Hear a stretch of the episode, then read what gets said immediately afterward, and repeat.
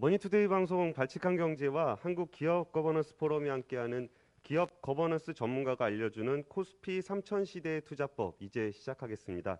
안녕하세요. 발칙한 경제의 권순우 기자입니다. 처음으로 라이브로 인사를 드리게 된 것 같아요. 한국 기업 거버넌스 포럼은 그 바람직한 투자자 기업 관계 정립을 통해 대한민국 기업 거버넌스를 개선해 지속 가능한 성장을 담보하고 초일류 경제를 도약하자는 비전을 달성하기 위해 한국 최고의 기업 지배구조 전문가들이 모여 만든 포럼입니다. 초대 회장은 서스틴베스트의 유영재 대표께서 맡고 계시고요. 뭐 이 자리를 만들어 주셔서 감사합니다. 저는 사실 이 포럼 멤버는 아닌데요. 이 포럼 멤버분들을 보니까 대부분 주요 회원분들이 제 그 취재원들이더라고요. 그래서 굉장히 친근히 가고 굉장히 그런 포럼입니다. 사실 그 기업 지배 구조라는 게 말은 참 어렵고 근데 그러면서도 우리 경제와 투자에서 굉장히 중요한 요인들을 하는데요. 사실 기업이 경영을 잘해서 기업 가치가 올라가더라도 지배 기업 지배 구조가 불투명하면 그 자본의 재분배가 잘못되면서 오히려 주주들에게 돌아가야 될 기업 가치가 대주주에게 이제 쏠리면서 주가가 눌리는 그런 일들이 굉장히 비일비재하게 일어나고 있습니다. 한국의 코스피가 구조적으로 저평가가 된 이유, 즉 주가가 안 오르는 이유도 이런 기업 지배 구조의 불투명성에 대한 이야기를 많이 하게 됩니다. 그리고 최근에 그 ESG라는 말을 정말 많이 하는데 거기서 G에 해당하는 지배 구조 관련해서는 정말 기업 거버넌스 포럼의 회원분들이 정말 대한민국 최고의 전문가가 아닐까 합니다.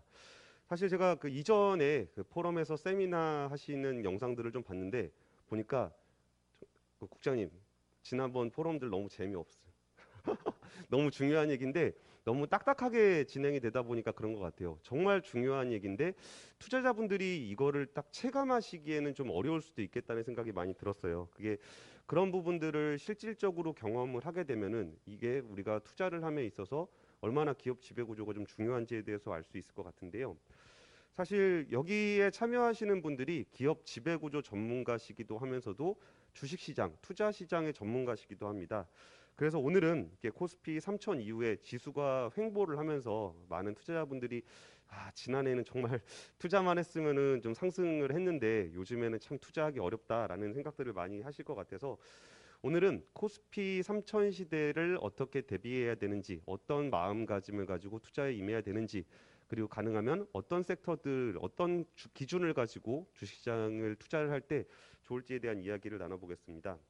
일단 순서는 그 아, 우선 그 참여자 오늘 연사분들을 좀 소개를 해드릴게요. 우선 첫 번째 발표는 메리츠 자산운용의 존리 대표님이 해주실 예정이고요.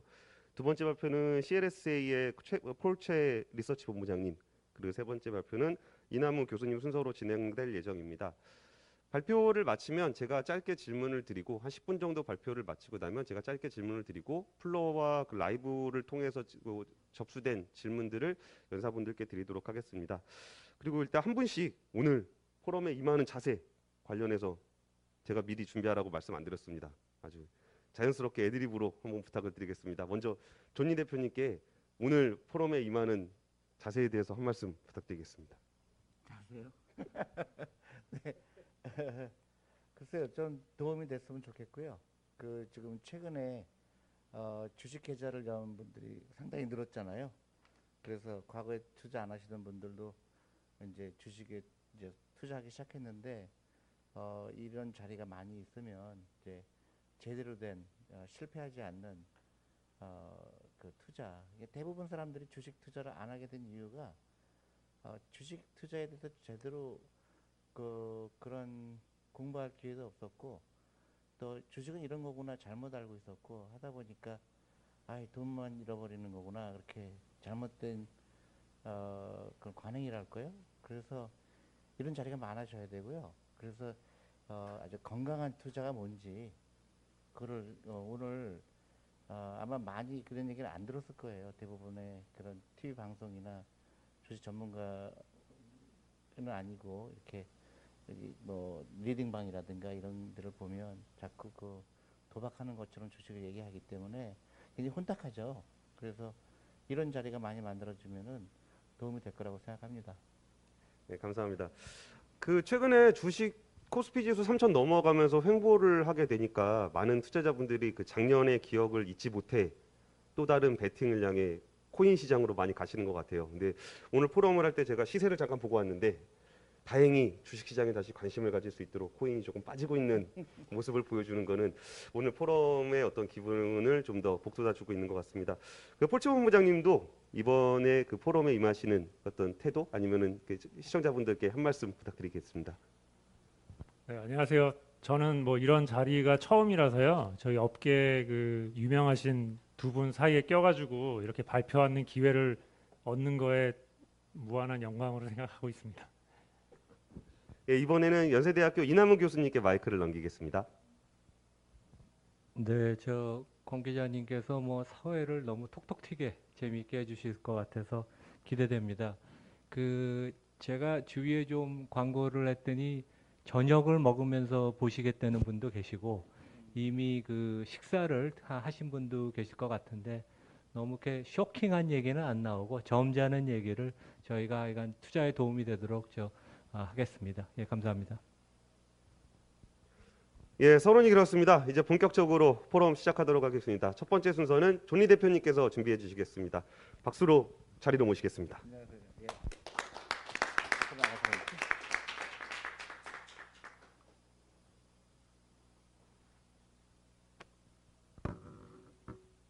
여러분들 반갑고요. 그 어, 제목이 어, 삼천 시대에 어떻게 투자할 것이냐 그런 제목을 보고 제가 약간 좀 낯설습니다. 왜냐하면 어, 주식 투자하는 방법이나 철학은 삼천이 됐건 이천이 됐건 천이 됐건 상관이 없어요. 근데 어, 그 저한테 그런 질문을 하시는 분이 많아요. 어, 삼천이 넘었는데 이제 주식 투자 계속해도 되느냐? 아니면 좀 기다렸다 사는 게 좋으냐? 어, 그런 질문을 많이 해서 아, 정말 갈 길이 멀구나 싶은 거죠. 왜냐하면 그런 건 중요하지가 않거든요. 주식 투자할 때는. 주식 투자하는 이유는 삼천이 됐건 이천이 됐건 천이 됐건 그거는 하나도 중요한 게 아니고요. 내가 주식 투자를 했다는 게 중요한 거고 내가 어떻게 주식 투자를 하는 거고 그 다음에 내 목표가 뭐냐 주식 투자하는 목표가 내가 주식 투자하는 목표는요 경제 독립입니다 그리고 내가 노후 준비하는 거예요 그 다음에 어, 경제적 자유를 얻기 위한 거죠 근데 사람들은 어, 가장 중요한 그 핵심은 잊어버리고 삼천이 중요하냐 이천이 중요하냐 이런 얘기를 합니다 그래서 좀 안타까워요. 또 하나 어떤 요새 가장 많이 듣는 질문이 뭐냐면 어, 계속 사람들은 수익률을 얘기를 해요. 내가 주식자 했더니 10% 벌었어요. 10% 마이너스 됐어요.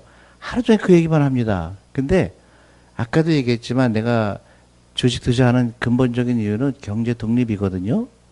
그러면 내가 어, 월급이 500만 원인데 400만 원인데 300만 원인데 그 중에 내가 10%를 30만 원씩, 50만 원씩, 뭐 40만 원씩 투자를 했더니 내가 어떤 기업을 갖고 있고 어떤 펀드를 갖고 있고 이렇게 얘기를 해야 돼요. 근데 아직도 우리는 너무나 단기적으로 어, 마켓 타임이라고 그러죠.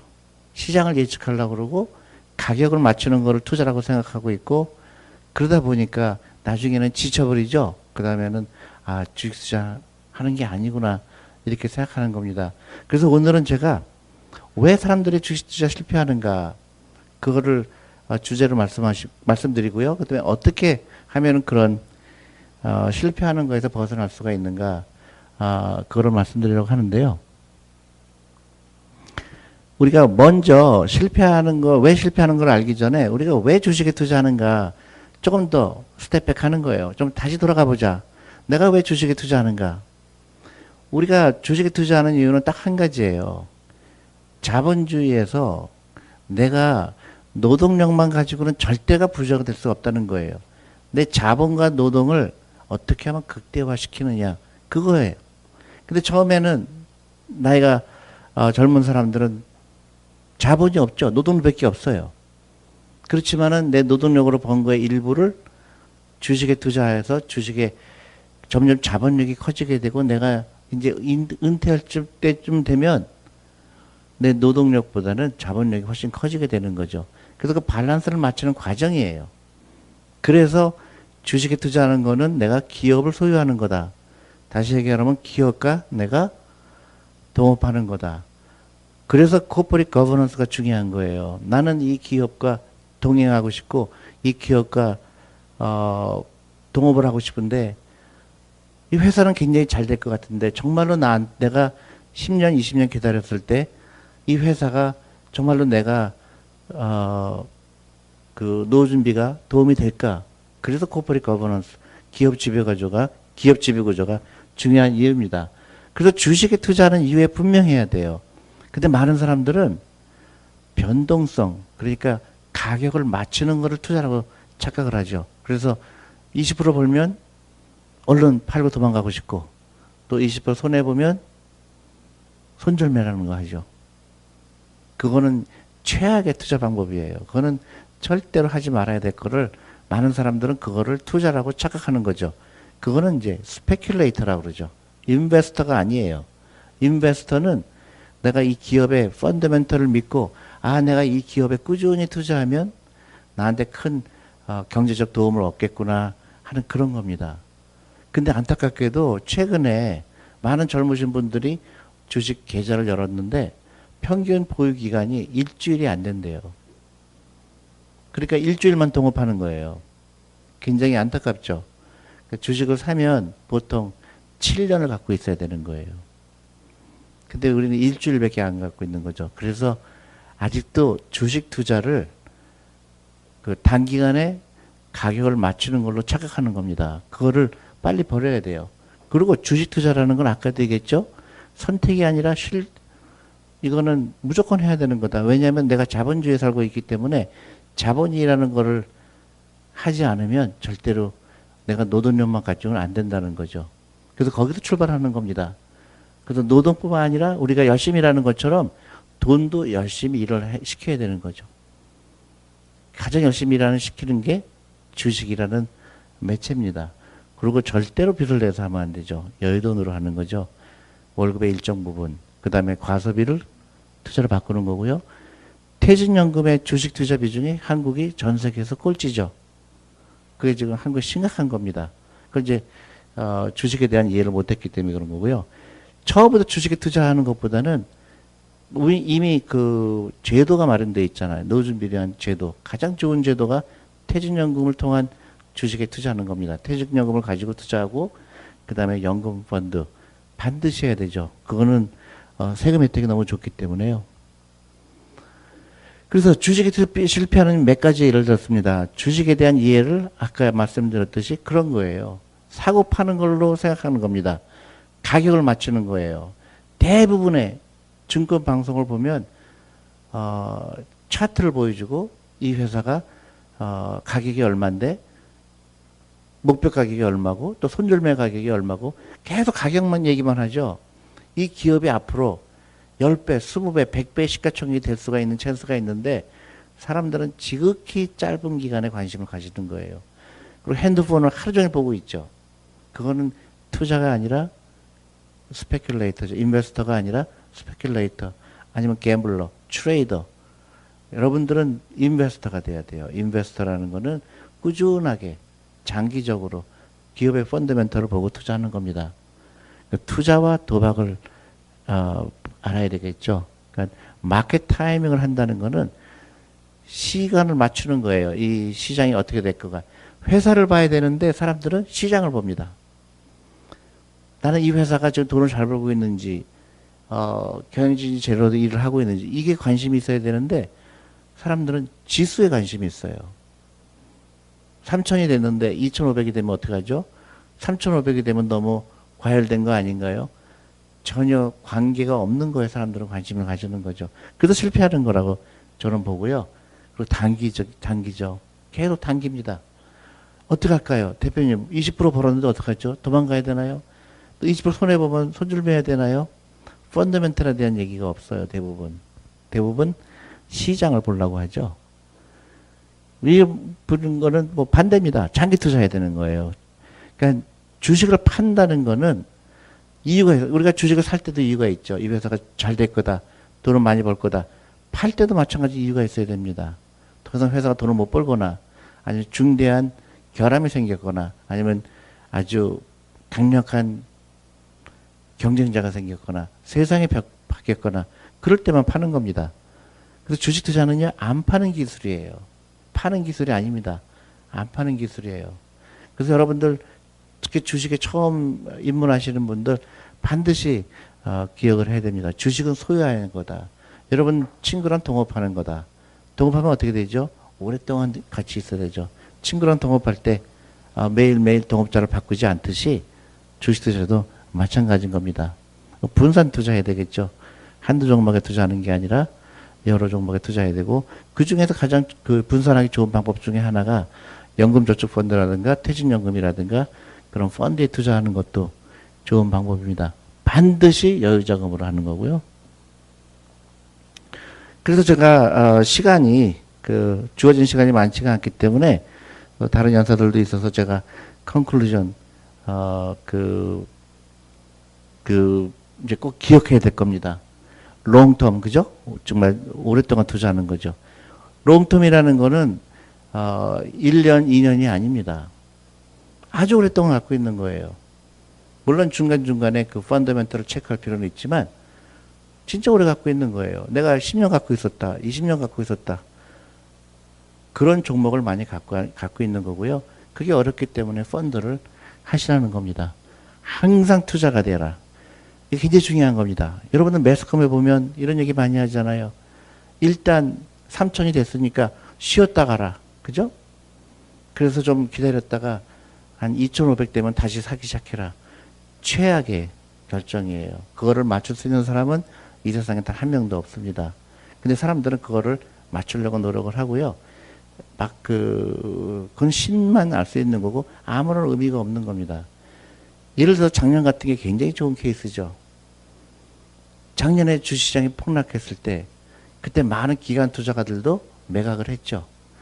그때 매각한 사람들은 다시 회복하는 게 굉장히 힘들어요. 그래서 그거를 맞추려고 했던 사람들, 시장을 예측하려고 했던 사람들은 작년에 큰 기회를 놓친 거죠. 앞으로도 마찬가지일 겁니다. 앞으로도 주시장은요, 굉장히 어, 부침을 할 거예요. 그거를 다 그때 그때 사람들은 예측을 하려고 합니다. 뭐 이자율이 올랐기 때문에 또 떨어질 거다. 또 뭐 온갖 이론들이 다 나와서 주시장을 예측하려고 그러죠. 그거 하다 보면은 절대로 어, 실패할 수밖에 없어요. 왜냐하면 주식 시장은 그렇게 간단하게 움직이지 않아요. 근데 사람들은 그 회사를 보려고 하지 않고 시장을 보려고 하는 거죠. 그래서 잘못된 결정을 내리는 겁니다. 항상 fully invest 해라. 그게 중요한 겁니다. 예를 들어서 내가 월급의 10%를 투자하기로 했다. 그러면 꾸준하게 투자했어요.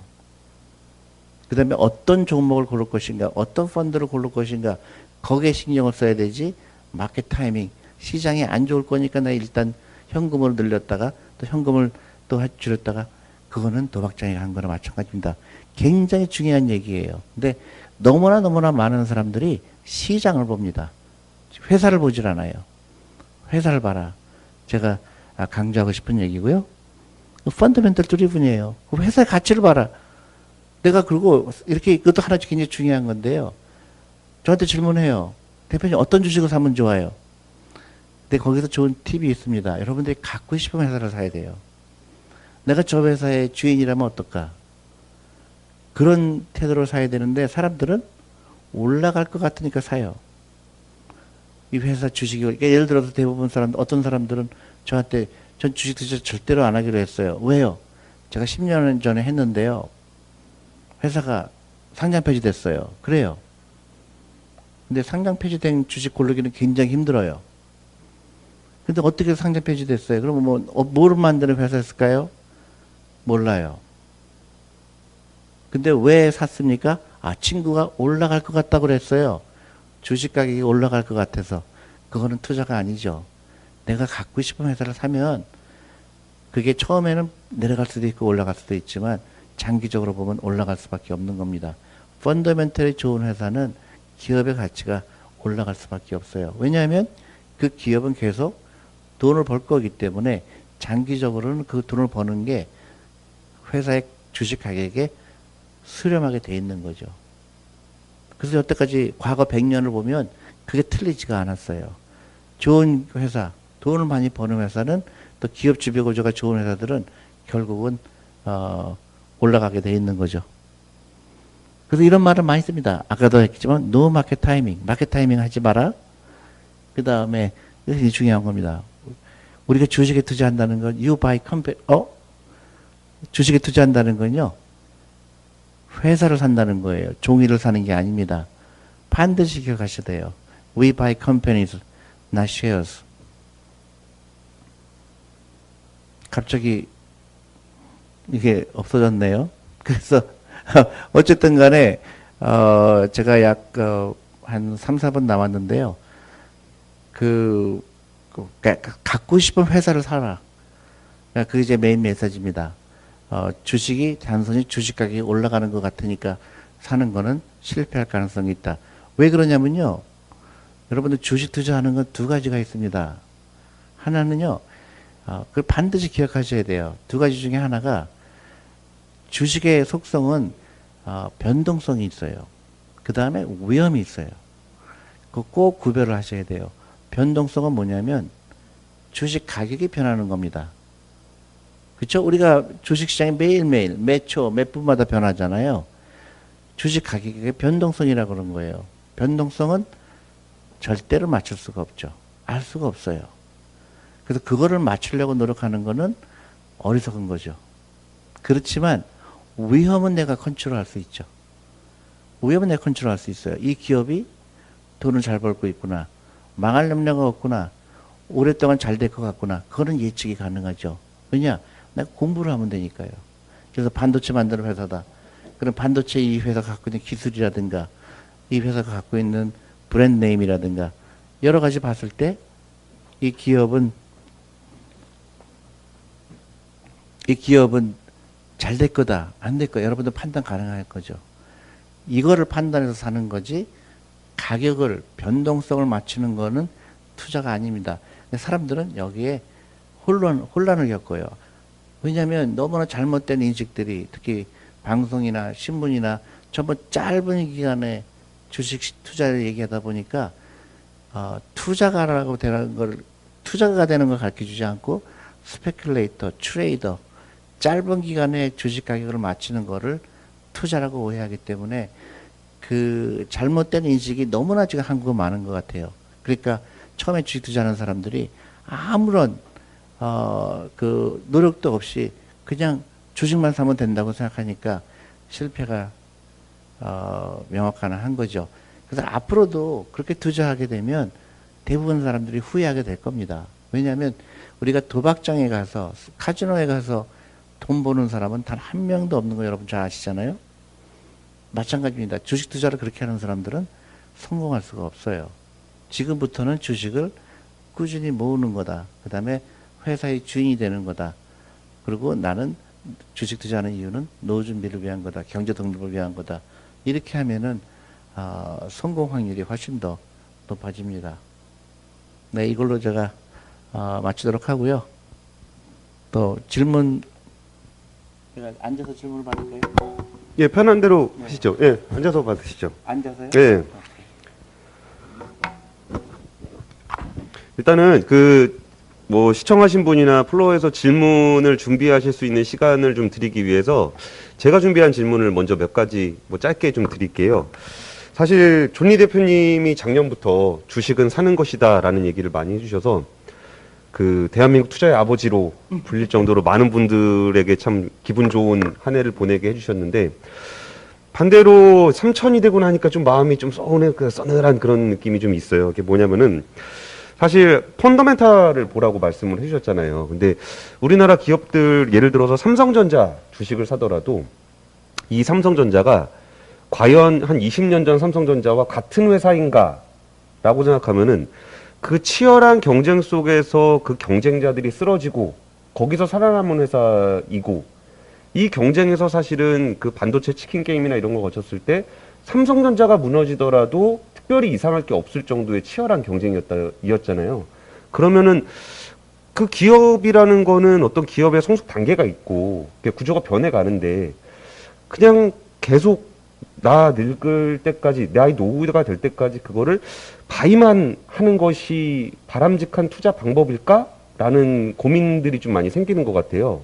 그럴 땐좀 아, 어떻게 해야 아, 될까요? 그거를 제- 제가 말씀드리는 거를 그 사람들 잘못 이해하는 것 같아요. 그러니까 어, 그 기업도 잘 되다가 어느 순간 망할 수도 있잖아요. 그래서 그거하고 장기 투자하고는 전혀 다른 개념이에요. 그러니까 내가 예를 들어서 내가 삼성전자를 사갖고 이제 완전히 잊어버려라. 그건 아니죠. 예를 들어서 내가 어, 어떤 기업을 샀을 때는 그 기업은 지금 굉장히 돈을 잘 벌고 있는데 10년 후에는 어떻게 될지 모르죠. 그죠?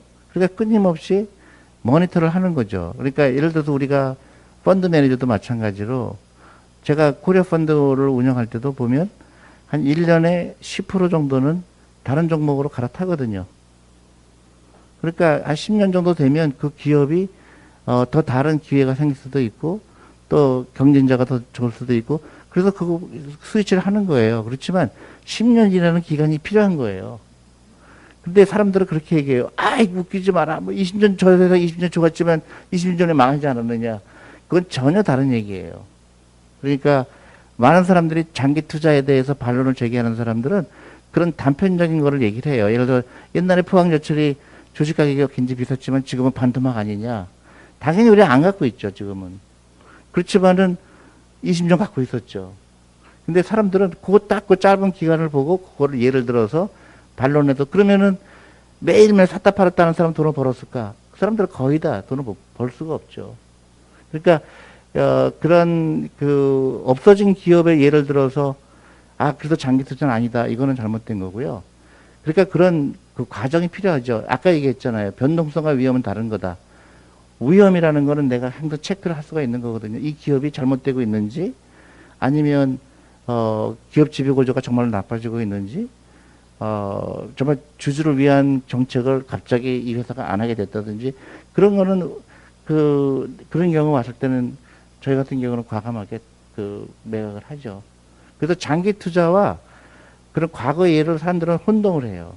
그래서 실패한 거를 얘기하는데 그때는 예를 들어서 이런 거죠. 코닥 같은 경우가 굉장히 좋은 얘기죠. 코닥은 굉장히 잘 나가던 회사잖아요. 근데 지금은 존재감이 없잖아요. 그렇다고 해서 장기 투자 안 하느냐?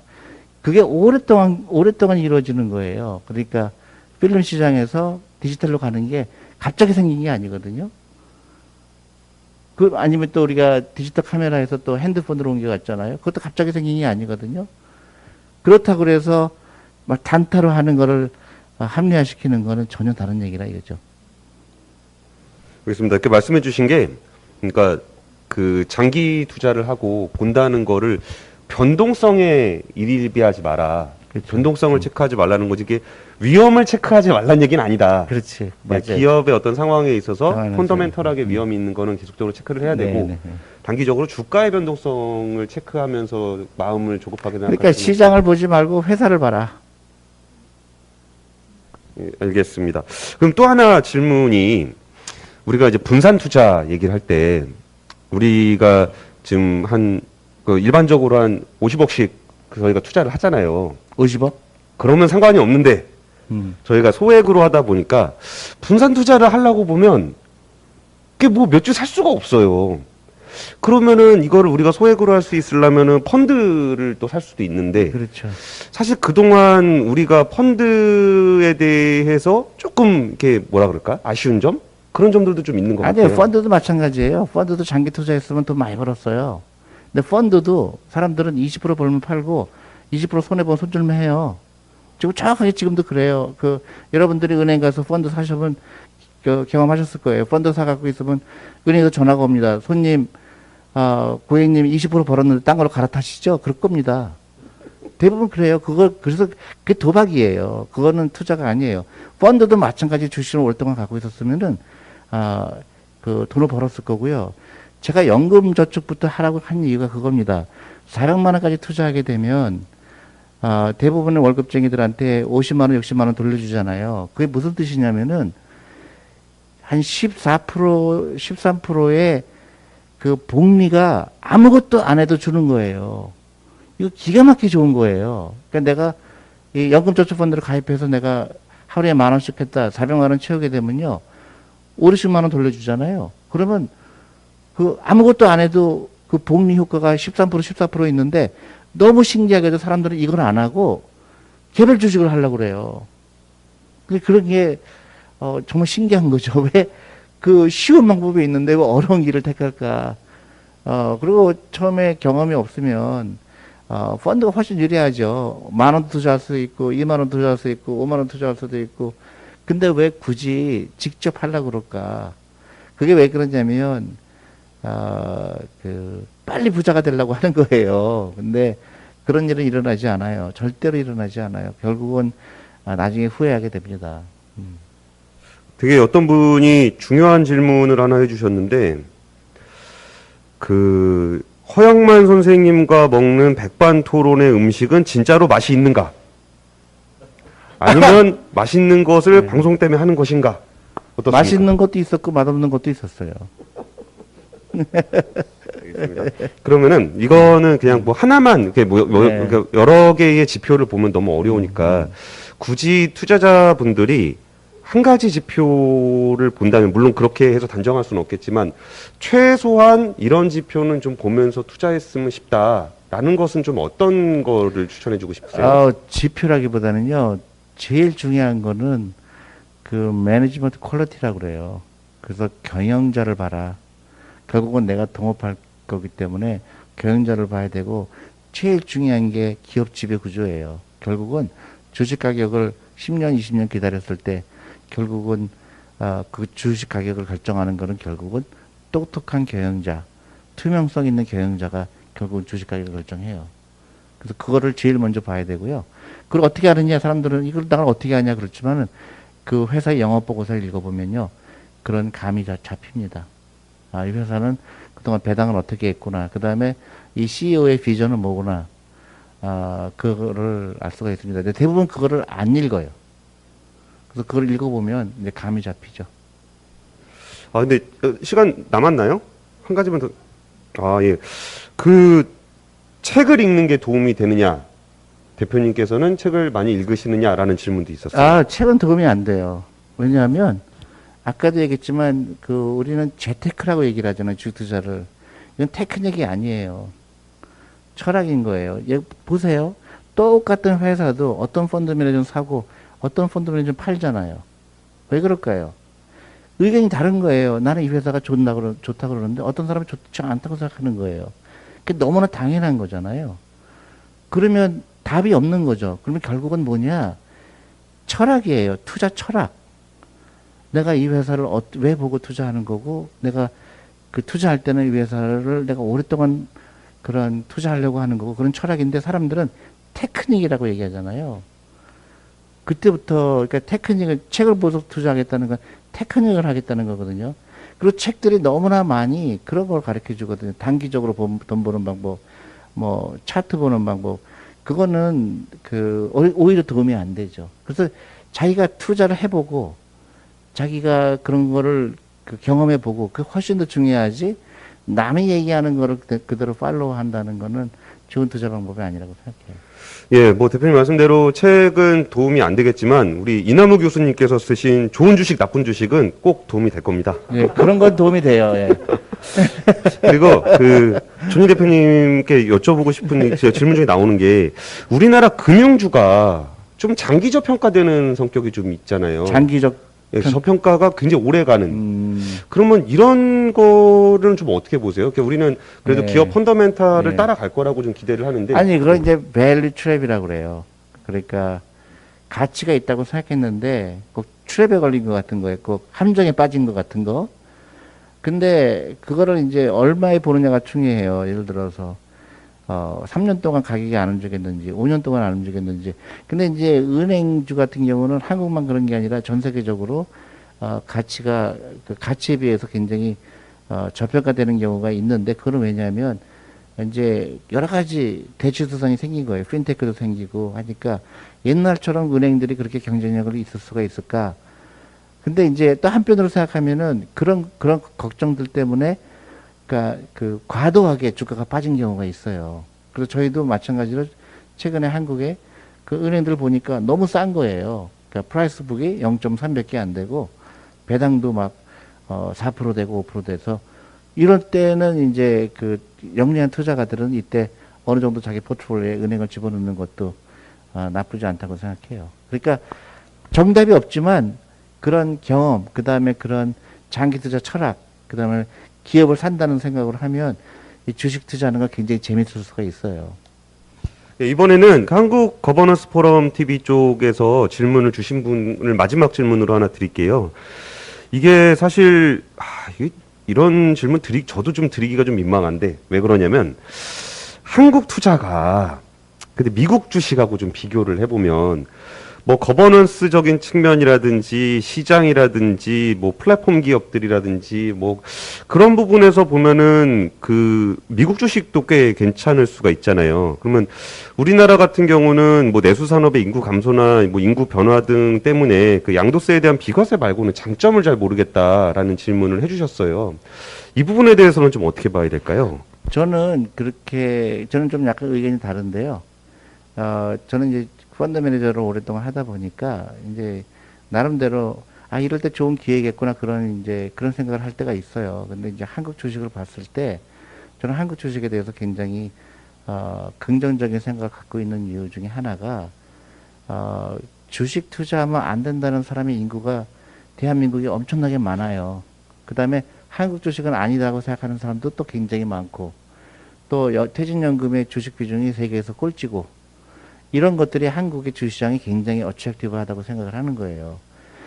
반대로 모든 사람이 막 그 모든 사람이 주식에 뛰어들어서 막 주식에 그냥 막 열풍이 들고 막 1년에 20%씩 올라가면 저는 정말 걱정될 것 같아요. 근데 그게 아니고 한국은 어 제일 좋은 시장은 1년에 5%, 6%, 7%씩 시가, 그 지수가 꾸준하게 상승한 미국처럼 미국에 40년 동안 미국은 중간에 어 그런 비추문이 있었지만 위기도 하고 그랬지만 어 40년 동안 꾸준하게 상승한 케이스거든요.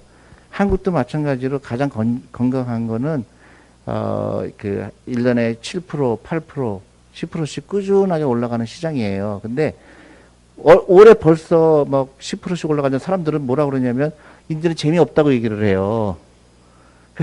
저는 이해가 안 가지만은 어, 저는 한국 시장이 어, 우리가 생각하는 것보다 훨씬 더 어, 그 어트랙티브하다 그 생각을 해요. 예를 들어서 시가총액이 한국 시장 전부 다 한 게 지금 한 2,200조 정도 되잖아요. 근데 그 애플 하나만 갖고도 애플 하나가 시가총액이 한국 다 합한 것보다 많거든요. 테슬라만 해도 700, 그러니까 700조 이렇게 하잖아요. 그러니까 한국 주식이 어 저는 굉장히 undervalue 됐다. 아직 저평가되어 있다 이렇게 생각합니다. 어, 시간은 마무리가 됐는데 여기까지 와주신 분들께서 그 예, 기회를 안 드리는 거는 조금 예의가 아닌 것 같아서 멀리서 힘들게 시간 내서 오셨는데 혹시 질문 있으시면 플로어에서 질문 하나 받을 수 있을까요?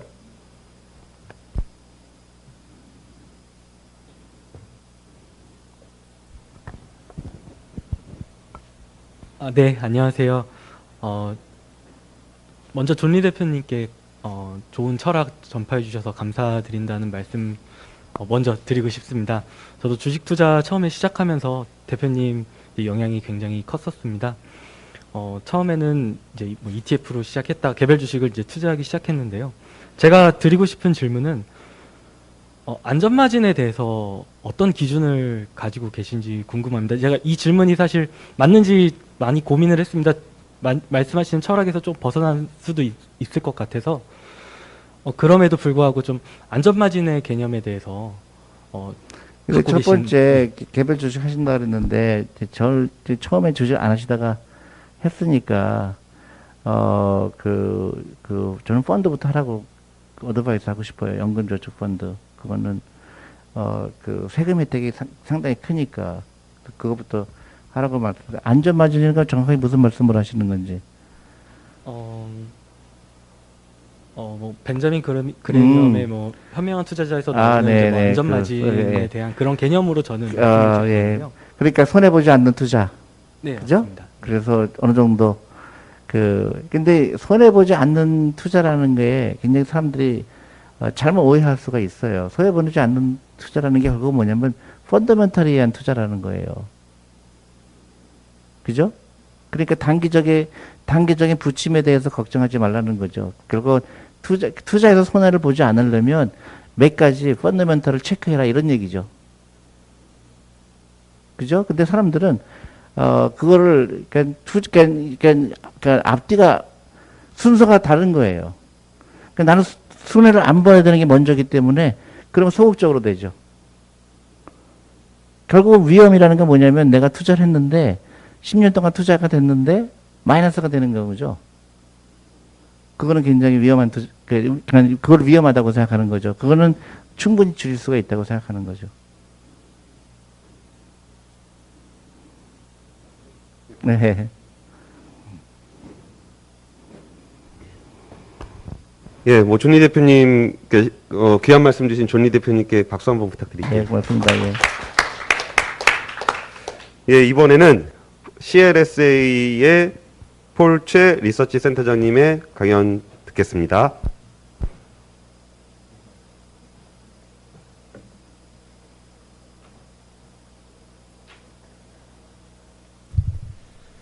안녕하세요. 저는 이제 한 일한 지 한 20년 정도 됐는데요.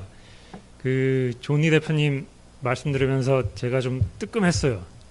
저는 대학교를 졸업하자마자 2000년에 이제 취업을 했는데 한국 투신사에 그때 닷컴 버블이 꺼지면서 엄청난 그 베어 마켓을 학교 졸업하자마자 경험을 했었고 그리고 좀 일을 하다가 유학을 가가지고 대학원을 갔다가 졸업을 2007년 여름에 하고 이제 그 당시 싱가포르에서 헤지펀드에서 일했는데 일하자마자 바로 또 서브프라임 사태가 터져가지고 2008년에 2008년 뭐 엄청나게 이제 고생을 많이 한 기억이 이제 트라우마로 남아서 그 존 리 대표님 말씀하신 거는 다 동의합니다. 장기 투자하는 것도 동의하는데 그 이 시장 사이클을 봐야 본다는 것에 대해서 안 봐야 된다는 거에서는 약간 좀 생각이 달라요.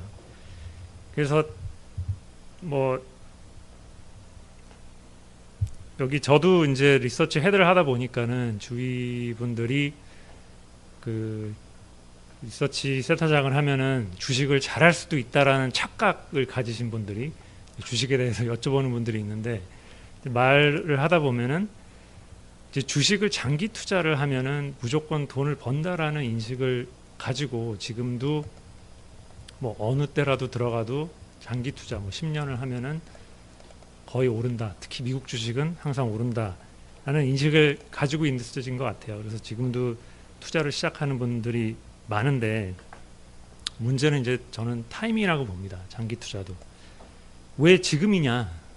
5년 전에 미국 주식 투자하지도 않고 10년 전에도 안 했는데 작년에도 안 했는데 왜 굳이 지금이냐? 그거에 대한 그 제 생각은 과거 미국 시장 10년을 보면 S&P 500 연평균 12%를 리턴을 냈거든요. 되게 많이 냈죠. 10년 동안 주식 호황이어가지고 미국에. 근데 그거를 그 전에 이제 그렇게 호황을 누려가지고 연평균 리턴이 높았던 10년을 한번 찾아보면은 2000년 초에 이제 그런 때가 있었습니다. 2000년 초에 이제 연평균 지난 10년 15%를 냈었죠. 근데 그 뒤 2000년 초반에 투자를 해가지고 10년 동안 미국 시장에 투자를 했으면은 연평균 마이너스 2.5%가 났어요. 그러면은 그때 마이너스 2.5%가 난 후에 2010년 초에 미국 시장을 봤을 때는 지난 10년 동안 마이너스 2.5%가 났었죠. 그러면 되게 매력적이지 않았거든요, 그때는. 근데 그 후 10년은 연평균 12%가 넘게 또 났던 거예요. 그러니까 장기 투자를 하더라도 이 언제 투- 장기 투자를 시작하느냐에 따라서 되게 큰 차이가 난다.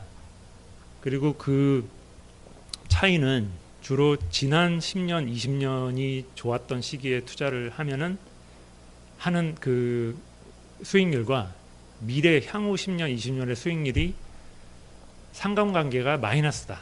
음의 상관관계를 갖는다.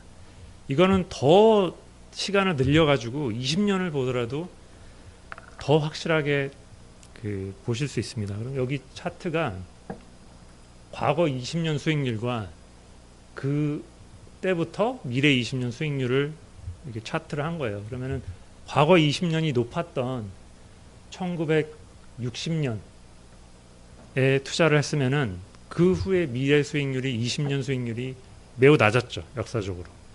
반대로 미국 70년대 인플레이션 시기가 끝나고 80년대에 장기 수익률이 아, 되게 안 좋았는데 그 전 장기 수익률이 안 좋았는데 그때 투자를 했으면은 또 투자 수익률이 되게 좋았죠. 그래서 이- 이게 완 이게 되게 interesting하게 완전 그 inverse relationship을 보여주는 차트입니다.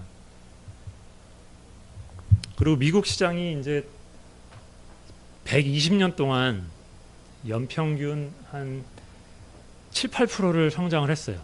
이게 다우 지수로 보면은 한 200, 3배가 증가를 해서 전 세계에서 가장 좋은 주식 시장이었고 미국보다 더 좋은 주식 장기 투자하기 좋은 시장은 없었죠. 근데 요거를 언제 이 리턴이 다 나왔는지를 보면은 딱 4개 10년 그러니까 120년을 12개로 짱 잘라 가지고 10년을 12분 해 보면은 한네 번의 데케이드에 200배를 증가를 했고요. 나머지 80년 동안은 한 두 배 좀 넘는 수익률밖에 안 됐다는 거죠. 그래서 제일 좋은 데케이드는 1920년대 다우지수가 4.5배 정도 올랐고 대공황 전까지 그리고 50년대에는 또 3배 넘게 났고요. 90년대가 또 4배 났고 2010년대 그러니까 최근 십- 과거 10년이 또 3배가 났어요. 근데 항상 이렇게 장기 호황을 누렸던 시기에는 꼭 그 뒤에 탈이 났죠. 왜냐면은 그동안에 신용도 많이 늘었고 신용 대출도 늘고 유동성이 되게 많아 가지고 장이 워낙 좋았기 때문에 항상 탈이 나 가지고 이 꼭 마무리는 초강세장은 항상 x-flation, 인플레이션이나 디플레이션으로 마무리가 되곤 했습니다. 뭐 이건 차트로 보여주는 거고요. 20년대, 50년대, 90년대 최근에 이제 급격하게 상승을 하다가 그 후에 10년, 20년 동안은 별 볼일 없는 장이 지속됐다. 이거는 이제 PE가 낮을 때 장, 투자한 게 장기 수익률이 높고 PE가 높을수록 장기 수익률이 예, 낮음을 보여주는 100년 동안의 그 이 리턴 연구를 한 차트입니다. 그래서 결국에는 저는 주식시장은 언제 장기 투자는 하는 거를 맞는데 언제 투자를 하고 언제 파느냐에 따라서 장기 수익률이 천차만별이다. 그 그러니까 워렌 버핏도 뭐 market timing 안 하는 분으로 유명한데 사실 그 이제 매크로 같은 거 보지 마라. 이자율이 어떤지 뭐 관심 관심 없다. 근데 워렌 버핏도 결국에는 contrarian이에요. 그게 contrarian이 뭐냐면은 주식이 매우 호황일 때는 투자를 신규 투자를 많이 안 하고 현금을 보유하고 있다가 워렌 버핏이 가장 많이 투자할 때는 항상 시장이 crash 나고 나서 큰 투자를 하죠. 그러면은 결국에는 시장이 좋을 때는 현금을 확보를 하고 있었다는 얘기거든요. 그래서 워렌 버핏이 뭐 한 유명한 뭐 quote도 있고 사람들이 뭐 욕심을 부릴 때는 두려워하고 두려워할 때는 욕심을 내라. 결국에는 그것도 워렌 버핏도 장기 투자를 하지만 결국에 컨트레리언으로 타이밍을 봤던 거고요. 그리고 미국의 뭐 대부분 투자로 성공한 대가들은 다 그 타이밍 호황일 때 사람들이 다 많이 투자하고 호황이고 과열돼 있을 때 투자를 안 하고 과열되지 않았을 때 투자를 하는 방식으로 예, 큰 성공을 다 이뤘습니다. 그래서 여러분들도 투자를 할 때는 이 큰 사이클을 좀 보고 시장이 과열되지 않고 valuation이 낮을 때 장기 투자를 하는 것이 훨씬 더 장기 수익률에 도움이 될 수 있다. 예, 라는 말씀을 드리고 싶었던 거고요. 그리고 두 번째는 이제 한국 시장에 관한 건데 지금 한국 시장은 비싸지 않고 아직도 개인 투자 열풍은 유동성과 그 돈의 가치가 떨어지고 있기 때문에 지속될 수밖에 없다 라는 생각을 가지신 분들이 많은데 이게 작년에 제가 그 많이 팔아먹은 그 다이그램이에요 외국인들한테. 왜 한국 시장에서 동학 개미 운동이 지속될 수밖에 없었는지. 그래서 결국에 만약에 저한테 누가 버블을 한번 주식시장 만들어 봐라 라고 하면은 제가 뭐를 할까 생각해 보면은 금리를 최대한 내려서 유동성을 최대한 풀고 대출을 늘리고 그리고 재정을 풀어가지고 사람들한테 돈을 풀고 그리고 도, 그 유동성이 갈 만한 곳 다른 주식시장 말고 그 외의 곳 특히 부동산 시장 같은 것을 규제로 꽁꽁 묶어가지고 그쪽으로 돈을 못 가게 하고 그리고 사람들을 집에다 다 가둬가지고 정말 심심하게 만들어서 투기를 많이 할 수 있게 하고 그리고 공매도 금지하고 그거 말고는 뭘 더 할 수 있을까? 근데 그게 지난 1년 동안 현실이었거든요. 그래서 사람들이 돈을 100조 넘게 지금 주식시장에다가 투입을 했고 뭐 버펫 지수로 보나 PER로 보나 지금 밸류에이션은 상당히 높은 편입니다. 그러니까 그게 뭐 절대적으로 높다, 낮다라고 얘기할 수는 없고 다른 나라와 비교해서는 높지 않은 편이지만 한국 과거에 비해서는 높, 높고 예, 그거는 전 세계적으로 미국도 마찬가지인 현상입니다. 그러면은 그 valuation 높은데 많은 사람들은 valuation이 높은 이유를 금리가 낮기 때문에 충분히 뭐 높은 게 정당화가 된다. 정당화가 되죠. 근데 문제는 금리가 올라가고 있어요. 그 금리가 올라가고 있다는 거는 이게 의미하는 바가 많이 있습니다. 여기 그 한국 인플레이션과 금리에 관한 차트인데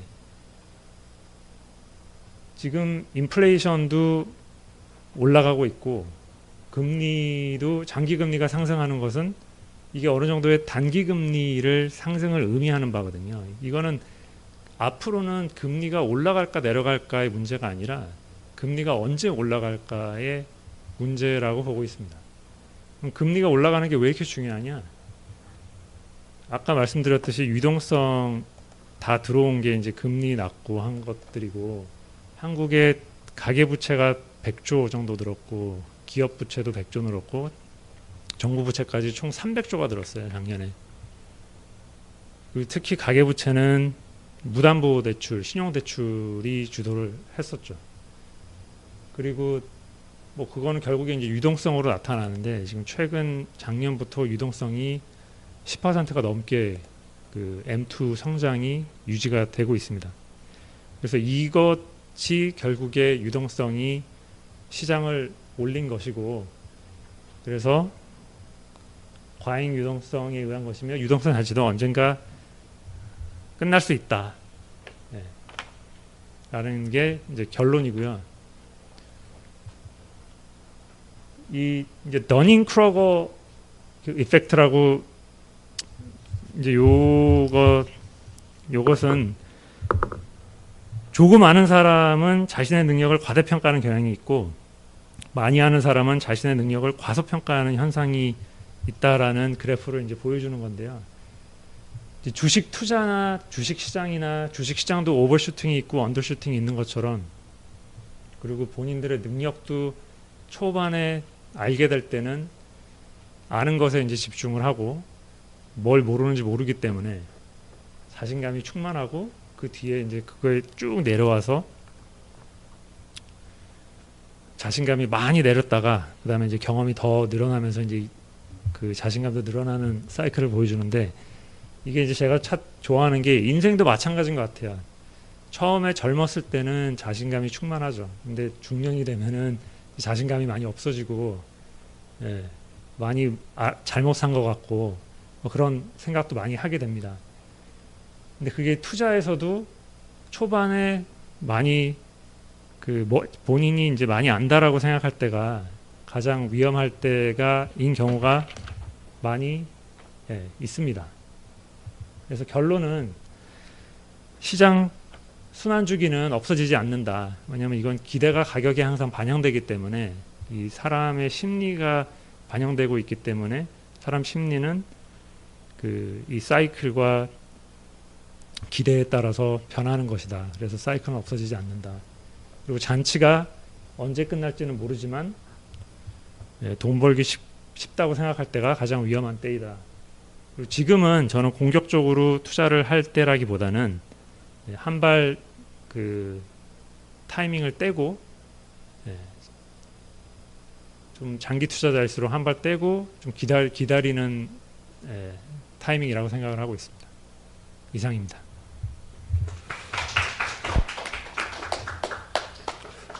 박수치기에 너무 무거운 얘기 하신 것 같지 않으세요?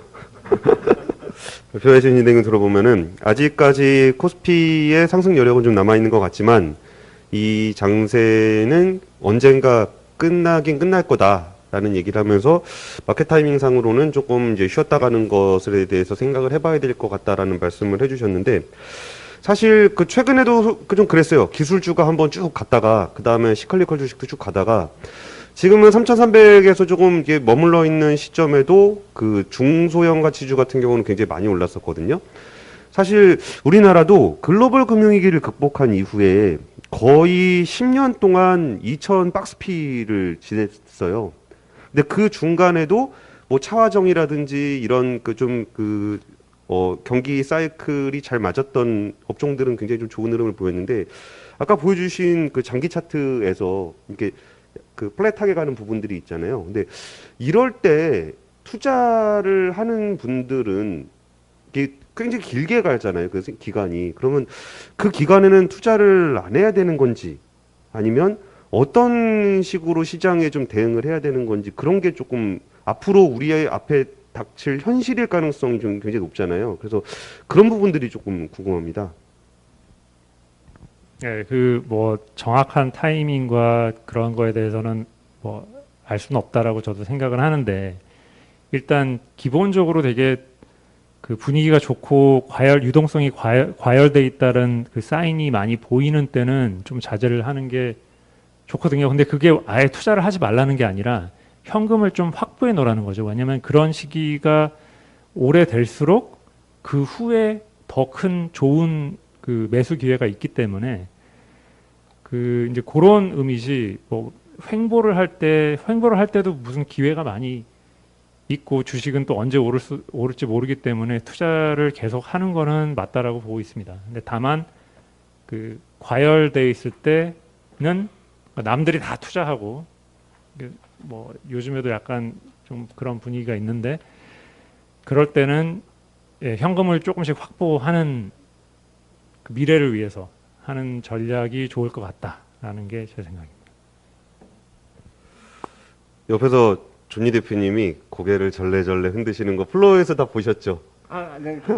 여기서 그러니까 사실 floor에 계신 분들 지금 같이 보고 계신 분들이 한거포 TV하고 뭐 발칙한 경제를 합쳐서 약 300여 명 분들이 같이 보고 계세요. 그러니까 되게 세상 좋아진 것 같아요. 진짜 300분 모셔서 콩퍼런스를 하려면 되게 힘들었는데 이렇게 할 수도 있었다는 거에서 그 사실 전문가 토론이 있어요. 그래서 옆에서 고개를 절레절레 하셔서 제가 드리는 게 아니고 어. 지금 조니 대표님이 발표에 대해서 말씀해 주셔야 되는 타이밍입니다. 어, 그러니까 지극히 어, 그 그럴 듯하죠. 시장이 안 좋을 것 같으니까 일단 현금 보증 그 현금 비중을 늘려서 시장이 다시 이제 좋아질 것 같으면 하라. 그 자체 자체의 모순인 거예요. 그걸 어떻게 알아요? 근데 이거 예를 들면은 미국 시장이 안 좋다고 한 게 지금 한 7년 됐죠? 그리고 그동안 투자하지 말았어야 돼요. 투자 안 한 사람 어떻게 됐습니까? 앞으로도 마찬가지예요. 과거의 차트를 보고 앞으로 미래를 예측하는 거는 불가능해요. 근데 불가능한 거를 자꾸 과거의 차트를 보고 앞으로도 이랬으니까 과거 이랬으니까 앞으로 이럴 테니까 일단 투자하는 걸 좀 홀드해라. 저는 그거는 얘기가 안 돼요. 우리가 그 럼 예를 들어 재벌 회장들이 자기 갖고 있는 주식도 다 팔아갖고 시장이 안 좋을 때 다시 들어가라. 똑같은 얘기예요. 그러니까 동업을, 동업을 하는데 그걸 타이밍을 맞춰서 하는 것 자체가 그럴듯하지만 가장 그럴듯하지 않은 거예요. 그러니까 마켓 타이밍은 never, never. 근데 워런 버핏 말씀드렸지만 워런 버핏도 일부의 그 현금이 있는 거지 그 사람 전체 자산은 항상 투자가 돼 있는 거예요. 그러니까 그 많은 사람들이 실패하는 이유가 마켓 타이밍을 할 수 있다고 착각하는 거예요. 저는 그렇게 생각해요. 그러니까 과거의 차트를 보고 미래를 예측하지 마라. 그리고 많은 사람들이 그럴듯해요. 그게 맞출 수 있을 것 같고. 근데 불과 한 달도 맞출, 맞출 수가 없어요. 왜냐하면 작년에 시장이 폭락했을 때 누가 예측을 했어요? 코로나 때문에 주가가 폭락할 때 이게 영원히 갈 줄 알았잖아요. 근데 불과 3개월 만에 리커버 했잖아요. 그만큼 시장을 예측한다는 거는 교만이에요. 절대로 시장을 알 수가 없습니다. 근데 그거를 내가 알아서 현금을 늘렸다가 줄였다가 하는 거는 어, 그 자기에 대해서 시장을 너무 그, 그 자기가 어, 예측을 할 수 있다고 생각하는 것 자체가 굉장히 의미가 그, 그 뭐라 그럴까요? 그 과대로 생각하는 거라고 생각해요. 그러니까 내가 너무너무 그 어, 많은 사람 주식 투자하기 실패한 이유가 시장을 예측한 거가 아닌가 그렇게 생각이 들어요.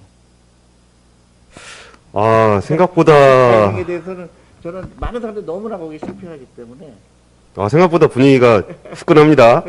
그래서 이 분위기에 제가 바로 폴채본 부장님한테 마이크를 드리면 너무 과열이 될 것 같아서 그 옆에 이남우 교수님께 마이크를 넘기려고 하는데요. 사실 이남우 교수님이 인상은 되게 그 좋으시고 되게 그 선한 인상을 가지고 계신데 이분도 국제금융시장에서 한 30년 동안 트레, 그 있으셨던 그 파이터십니다. 그래서 그 폴채 본부장님의 말씀 발표에 대한 코멘트를 주시면은 지금 존리 대표님 말씀하고 이남우 교수님 얘기를 모아서 폴채 본부장님께서 답변 한번 해주시면 어떨까요?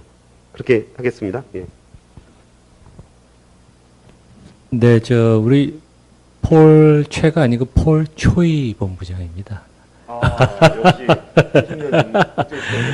그 제가 아주 좋아하는 존경하는 후배고요. 이 아시는 분은 아시겠지만 CLSA가 그 외국 증권사 중에는 제일 독사입니다.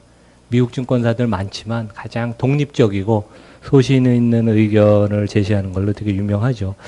그 말씀 잘 들었고 뭐 동의하는 부분도 있고 조금 뭐 생각이 틀린 것도 있지만 이제 재미있고 아주 그 유익한 그 그림이 아까 여기 보면 다시 보여주실 수 있는지 모르겠는데 10년 return table by PE annualized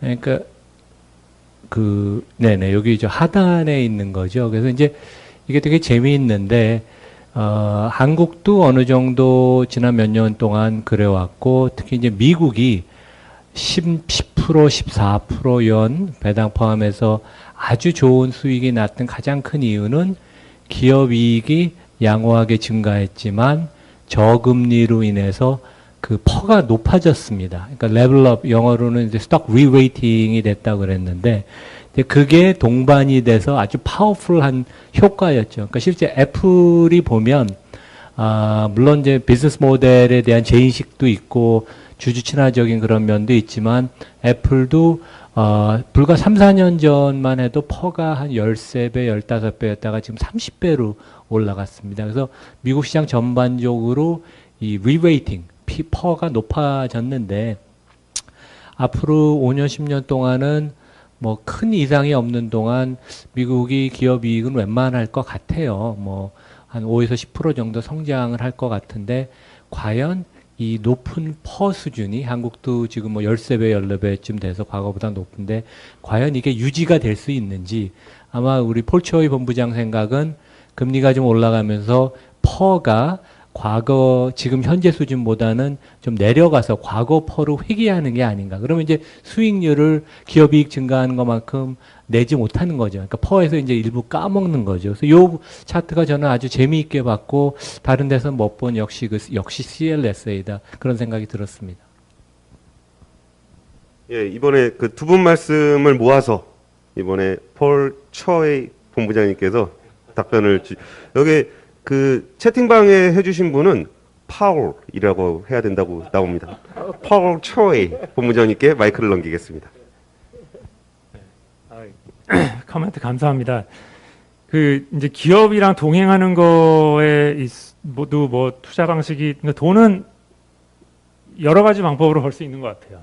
그 투자 철학도 여러 가지고 어떤 매크로 투자자들은 뭐 사이클 보고 투자하는 사람도 있고 그 사람이 뭐 레이 달리오가 돈을 어떻게 벌었냐 말도 안 된다 뭐 하, 하는 거는 그 실질적으로 다 증인들이 있기 때문에 그거를 너무 뭐 이렇게 깎아내릴 필요는 없다고 생각을 하고요. 그리고 동행 이게 기업들이랑 동행하는 측면에서 내부자들이 하는 거를 보는 게 되게 중요하다고 하셨고 그래서 저도 내부자들이 하는 거를 주- 되게 중요하게 보는데 시장이 좋을 때 그러니까는 피 valuation이 높고 유동성이 많을 때 대주주가 팔겠죠 주식을. 예. 근데 그게 많이 일어나고 있습니다. 이제 그게 일어나는 거는 주로 IPO를 통해서 일어나죠. 보통 시장이 과열됐다라는 아주 대표적인 사인 중에 하나가 그 새로 리스팅되는 회사가 엄청 많아지는 거예요. 뭐 한국에서도 지금 그뭐 뭐 따상을 노리는 지금 리스팅에 투자하기 위해서 엄청난 회사들이 지금 대기하고 있고 그리고 투자자들도 지금 뭐 대기하고 있는데 그게 다 대주주들이 시장에다 갖다 파는 것입니다. 그리고 시장이 높고 과열돼 있을수록 그런 것들이 많이 나오고 있고 그리고 이 기업 지배구조 차원에서는 또 한국에서는 특히 많은 기업들이 자회사들을 또 따로 추가로 또 상장하는 경우가 많아가지고 미국에서는 안 하는 그 이 것들이거든요. 미국에서 페이스북이 인스타그램을 따로 상장 안 합니다. 뭐 마이크로소프트가 클라우드 비즈니스를 따로 상장을 안 하고요. 근데 한국은 팔 수 있다는 팔 수 있으니까 자회사들을 자꾸 상장시켜 가지고 모 회사가 자회사 지분을 또 가지고 있는 구도로 자꾸 holding company가 만들어지고 있는데 그런 것들은 뭐 대주주가 이제 뭐 파는 거죠. 예.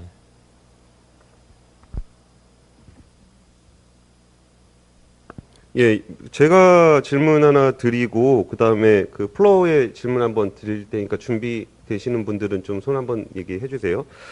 그 PER가 높아진 거는 맞는 것 같아요. 주가가 워낙 많이 올랐으니까. 근데 제가 최근에 그 외신 기자들을 만나 보면은 외신에서 한국이 등장하는 경우가 굉장히 많아졌다는 얘기를 많이 해요. 이게 거시적인 측면에서 이제 퍼와 금리와 이런 것에 대해서 말씀을 해주셨는데 이게 한국 기업들이 뭐 이번에 뭐 CES 21, 2021이나 이런 거 보면은 야 첨단 산업 분야에 우리나라 기업들이 생각보다 많이 진출을 해 있다라는 걸 보면서 새삼스럽게 느낄 때가 있거든요. 그러면 또 우리나라 기업들의 시가총액 순위를 보더라도 시가순위 구성을 보더라도 2000년대 초반이랑 지금은 또 완전히 다른 모습들을 보이고 있어요. 그러면 지금 PER이 높긴 높지만 이 한국 기업들의 fundamental한 어떤 rating을 해줄 수 있는 여지는 없는지 이런 부분들도 좀 궁금하거든요. 네, 그래서 re-rating 뭐 작년에 그런 얘기 많이 했었고요. 그리고 코로나를 맞아가지고 한국이 경제 구조가 되게 코로나 시대에 유리하다. 왜냐하면 사실 이 테크놀로지 산업을 그 의미 있게 가지고 있는 나라가 많지 않습니다. 미국이랑 중국이 이제 소프트웨어 쪽을 가지고 있고 그리고 그것을 가능하게 하는 대부분의 반도체와 하드웨어는 대만이랑 한국이 만들거든요. 그래서 일본도 이제 전자산업이 많이 후퇴를 했기 때문에 그 미국, 중국, 대만, 한국을 제외하고 전 세계에서 테크놀로지 섹터가 의미 있게 큰 나라가 없어요. 예. 그래서 작, 작년부터 지금까지 그 시장을 주도했던 것들이 이제 미국에서는 나스닥 그리고 한, 아, 뭐 한국 그리고 대만 그쪽이어서 뭐 그거는 이제 약간 과거를 이제 얘기하는 것 같고 그리고 많은 분들이 코스피 이제 composition을 보면은 이제 top 그 이 제일 큰 기업들이 대부분 이제 성장주가 많이 있으니까 과거에는 이런 회사들이 아니었는데 지금은 다 성장주들이다. LG와 SDI, 바이오 회사, 뭐 네이버 인터넷 그런 회사들이 많으니까는 이게 성장 profile이 바뀐 게 아니냐. 그래서 뭐 더 높은 valuation이 가능하지 않냐. 근데 이제 어느 정도 맞는 말인데 항상 그 성장주에 대한 개념은 바뀝니다. 10년 전에 성장주라고 생각했던 것과 50년 전에 성장주라고 생각했던 것들이 바뀌, 바뀌고요. 그리고 과거 20년 전에 그 다 top rank였던 그 시가총액 top ranking이었던 회사들은 그 당시에 성장주였어요. 2007년에는 포스코랑 두산 중공업이랑 그런 회사들이 성장주로 인식이 됐었고요. 중국이 떠오르면서. 그래서 그거는 지금 성장주는 또 미래 10년 뒤에 성장주가 아닐 수도 있고 바뀌는 거기 때문에 그래서 과거를 되게 중요시하게 보는 게 과거에도 항상 있었던 것들이 반복되는 겁니다. 네, 제가 한마디 할까요? 예. 예, 저는 그 왜 제가 마켓 타이밍에 대해서 그렇게 제가 더 어, 강하게 얘기했냐면은 제가 이 방송을 보시는 분들은 대부분 개인 투자가들 그 다음에 경제 독립을 원하시는 분들인데 아, 정말로 저는 그 말씀을 드리고 싶어서 그렇게 했던 거예요. 그러니까 마켓 타이밍은 아니고 일정 월급의 일정 부분을 투자하는 사람들이 그 시간을 시장을 예측해서 샀다 팔았다 하는 거를 할까봐 제가 좀 그런 당부하는 마음에서 한 거고요. 그리고 이 시장을 예측하는 거에 대해서 우리는 좀 조심할 필요가 있어요. 그러니까 예를 들어 PER가 어, 옛날에 10이었는데 지금 20이 돼서 비싸다 이렇게 접근하는 것보다는 어, 어, 이 패러다임이 바뀌는 거에 대해서 주시할 필요가 있어요. 우리가 생- 옛날에 보지 못했던 기업들이 전혀 예측하지 못한 기업들이 나오는 거잖아요. 테슬라 같은 경우는 지금 P- PER가 얼마입니까? 비교가 안 되잖아요. 근데 왜 사람들이 테슬라를 살까요? 그걸 비싸다 싸다의 문제가 아니고 어, 세상이 바뀌는 거에 대해서 우리가 인정할 부- 부분이 있는 거고 과거의 그래프를 보고 앞으로도 그렇게 될 거라고 생각하는 거는 어, 저는 좀 너무 단순화시킨 게 아닌가 싶어요. 예를 들어서 이자율이 올라가니까 주식시장이 안 좋을 거다. 인플레이션이 생기니까 안 좋을 거다. 그거는 지극히 어, 다 아는 얘기지만 그렇게 그런 일이 반드시 일어날까 그렇지 않을 수가 있는 거예요. 왜냐하면 새로운 패러다임이 생긴 거예요. 새로운 그 이익 구조가 생기게 되고 새로운 플랫폼이 생기게 되고 새로운 라이프 스타일이 바뀌게 되니까 부의 창출하는 기회가 다른 면에서 생기는 거기 때문에 과거에까지 그걸 가지고 어 그 이렇게 될 거다 이렇게 될 거다 하는 건 굉장히 위험한 거고요. 또 하나 이자율이 올라가는 게 정말로 나쁜 거냐? 저는 그에 대해서 좀 어, 우리가 생각을 할 필요가 있어요. 지금만 우리가 걱정하는 거는 디플레이션이에요. 근데 인플레이션이 일어나서 이자율이 조금씩 올라간다는 거는 오히려 우리가 그 기업의 이익이 늘어나게 되고 사람, 사람들의 임금이 올라가게 된다는 거는 또 다른 패러다임이 생긴 거라고 보기 때문에 어, 너무 단순하게 생각해서 그거를 아, 시장을 예측하려고 하는 것 자체가 난 굉장히 위험하다고 생각하고요. 그렇기 때문에 시장을 보지 말고 기업을 보라는 이유가 아, 그런 그 앞으로 생기는 앞으로 일어나는 일들은 또 전혀 다른 일들이 일어날 거기 때문에 거기서 살아나는 기업들이 어떻게 될까 감동을 주는 기업이 어떻게 될까 그런 기업은 끊임없이 나올 거라고 생각이 들어요. 그리고 또 하나는 펀더멘털에 대해서 이렇게 펀더멘털이 좋아서 기업 시- 주식 시장이 올라갈 때도 있지만요. 주식 가격이 올라가기 때문에 펀더멘털이 올라가는 경우도 굉장히 많아요. 테슬라가 굉장히 좋은 예예요. 아마존도 마찬가지고 그 경영진의 그런 새로운 아이디어나 어떤 새로운 물건에 대해서 감동을 받아서 주식 가격이 올라가니까 그 회사가 더 strong해지는 거예요. 그 자금력, 그 로, cost of capital이 낮아지기 때문에 경쟁력이 생기는 거거든요.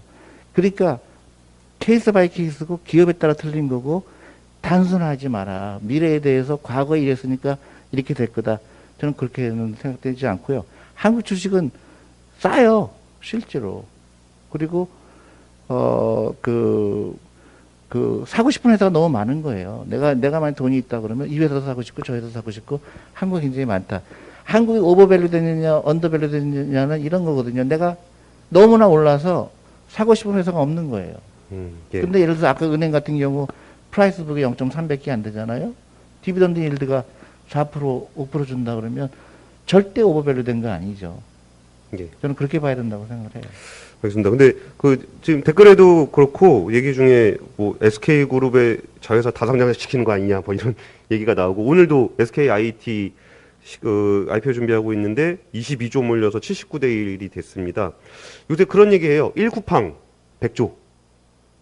현대차는 0.5쿠팡이라고 보통 부르는데 아, 그러니까 백조가 참 그렇게 예리되는 시장.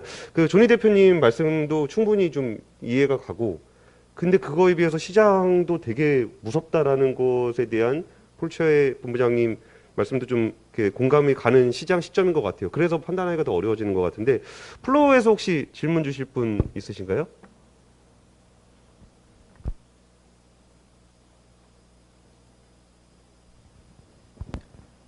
아, 좋은 강연 잘 들었고요. 저가 이제 투자하면서 항상 궁금했던 게 이제 투자하다 보면 이제 자기 자본으로만 투자하는 사람도 있고 대출 껴서 투자 타인 자본으로 투자도 할 수 있잖아요. 혹시 이 대출에 대해서 혹시 어떻게 생각하시는지 어, 여쭤봐도 될까요? 발제가 그 최열 폴처 본부장님이니까 폴 부장님께 그 마이크 넘기겠습니다. 예. 레버리지에 대해서. 아, 뭐 레버리지는 투자할 때 하, 하면은 그 본인 holding power에 불리해지기 때문에 뭐 하면 안 좋은 것이라고 생각이 되는데 사람들이 항상 하죠. 그래서 레버리지를 또 보는 것도 시장의 과열 정도를 볼, 수- 보여줄 수 있는 좋은 지표입니다. 그래서 레버리지가 저희도 survey를 하니까는 작년 초 같은 경우에는 주식시장이 막 오르면서 그 레버리지로 투자하는 사람이 한 6% 정도 있었는데 올해 1월 달에 다시 조사를 해보니까는 그게 12%로 늘었더라고요. 그래서 뭐 그런 뭐 아무래도 지금이 작년보다는 더 과열돼 있는 상황은 맞는 것 같고 레버리지 하는 사람들이 많아질수록 시어, 그 시장의 위험도 리스크는 높아지는 거라고 뭐 보고 있습니다. 예, 그 혹시나 처음에 들어오셨다가 그 좀 재미없다고 나가시는 분이 있으면 이나무 교수님 발표하실 때 사람 없으면 어떻게 될까 되게 걱정을 많이 했거든요. 근데 다행히 처음부터 지금까지 한 번도 숫자가 줄지 않고 이나무 교수님의 발표를 다들 기다리고 있습니다. 이나무 대표님 발표 부탁드리겠습니다.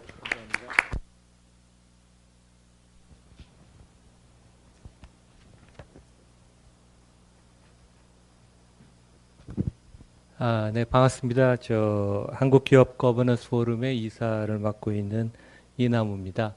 제가 학교에 있기 때문에 제가 이제 메인 프레젠테이션 설명드리기 전에 사람들이 많이 물어봅니다. 좀 학생들이 과연 어떤 투자를 하냐. 그래서 하나는 이제 제가 말씀을 드리는 게 지난주에 이제 비트코인 그 가상화폐가 아주 요동을 칠 때 제가 그 학생들하고 요즘은 이제 비대면 수업이기 때문에 카톡방을 열어서 수시로 대화를 하거든요. 주식 얘기는 기본적으로 안 하고요. 그 대신 이제 제가 서베이를 했어요. 학부생하고 대학원생 대상으로 가상화폐, 비트코인을 투자하는 어, 학생이 누구인가? yes, no, 예, no만 간단하게 이제 했는데 실제 어, 제가 생각한 것보다도 매우 낮았어요. 그러니까 제가 몸을 닦고 있는 연대 제가 가르치는 과목 학생들의 10에서 한 15%.